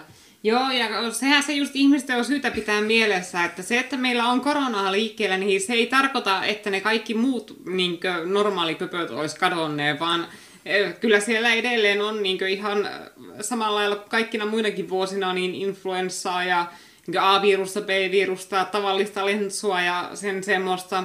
Eli että tuota, se, että tulee flunssaoireita ei tarkoita automaattisesti, että sulla on korona, vaan tosiaan niin varsinkin nyt kun on lentsukausi, niin mäkin pidän paljon todennäköisempänä sitä, että meillä on lentsu kuin mitä se, että on korona, mutta se on kumminkin hyvä varmistaa se tuota, asia, että niin tietää sitten itse vastaisuuden varalle vähän, että miten toimia. Niin A-studiossa kolmen minuutin päästä, miten kiihtyvää epidemiaa torjutaan, kun politiikan koronarauha on katkolla. Studiossa debatoimassa puheenjohtajat Annika Saarikko, keskusta, Sanna Marin SDP, Petteri Orpo, kokoomus ja Jussi halla persut. Voiko pienituloinen britti hyötyä Brexitistä taloudellisesti? Käpertyvätkö valtiot muuallakin maailmassa itseensä ja mitä siitä voi seurata? Vieraana johtava asiantuntija Janika Ylikarjula EKsta ja Eurooppa-tutkimuksen keskuksen tutkimusjohtaja Juhane, Juhana Aunesluoma. Varmaan tosi, tosi mielenkiintoinen keskustelu. Joku sanoo, että ja testithän on todettu helvetin epäluotettaviksi. Itse asiassa ei ne enää nykyään ole. Siis alkuun niissä testeissä tuli paljon virheellisiä negatiivisia että jopa 20 prosenttia niin negatiivista tuloksista saattaa olla virheellisiä ja negatiivisia. Mutta se johtui pitkälti siitä, että yhtäkkiä siellä joutui niin aivan porukkaa niin ottamaan testejä, niin sellaista porukkaa, joka ei ollut ikinä ennen ottanut tällaisia testejä, niin ne ei osannut ottaa niitä näytteitä oikein, niin tuota, että sinne näytteen otossa tapahtui virheitä, mikä sitten johti siihen, että tuota, tuli niitä esimerkiksi virhe negatiivisia, koska sitä näytettä ei otettu niin oikeasta paikasta tai sillä lailla. Ja, mutta nykyään siellä on sillä, että se menee jo niin rutiinilla niiltä, niiltä hoitajilta se näytteenotto, että se niin on laskenut se virheellisten tulosten määrä ihan muutamaan prosenttiin kaikista testeistä. Jep, mutta olisiko se sitten tässä. Mä laitan tämän biisin, tämä kestää noin neljä minsaa ja sitten mä hostaan Markkoletti. Ja, Joo. Niin, kiitos katsojille ja hyvää keskiviikkoillan jatkoa. Niin, moi.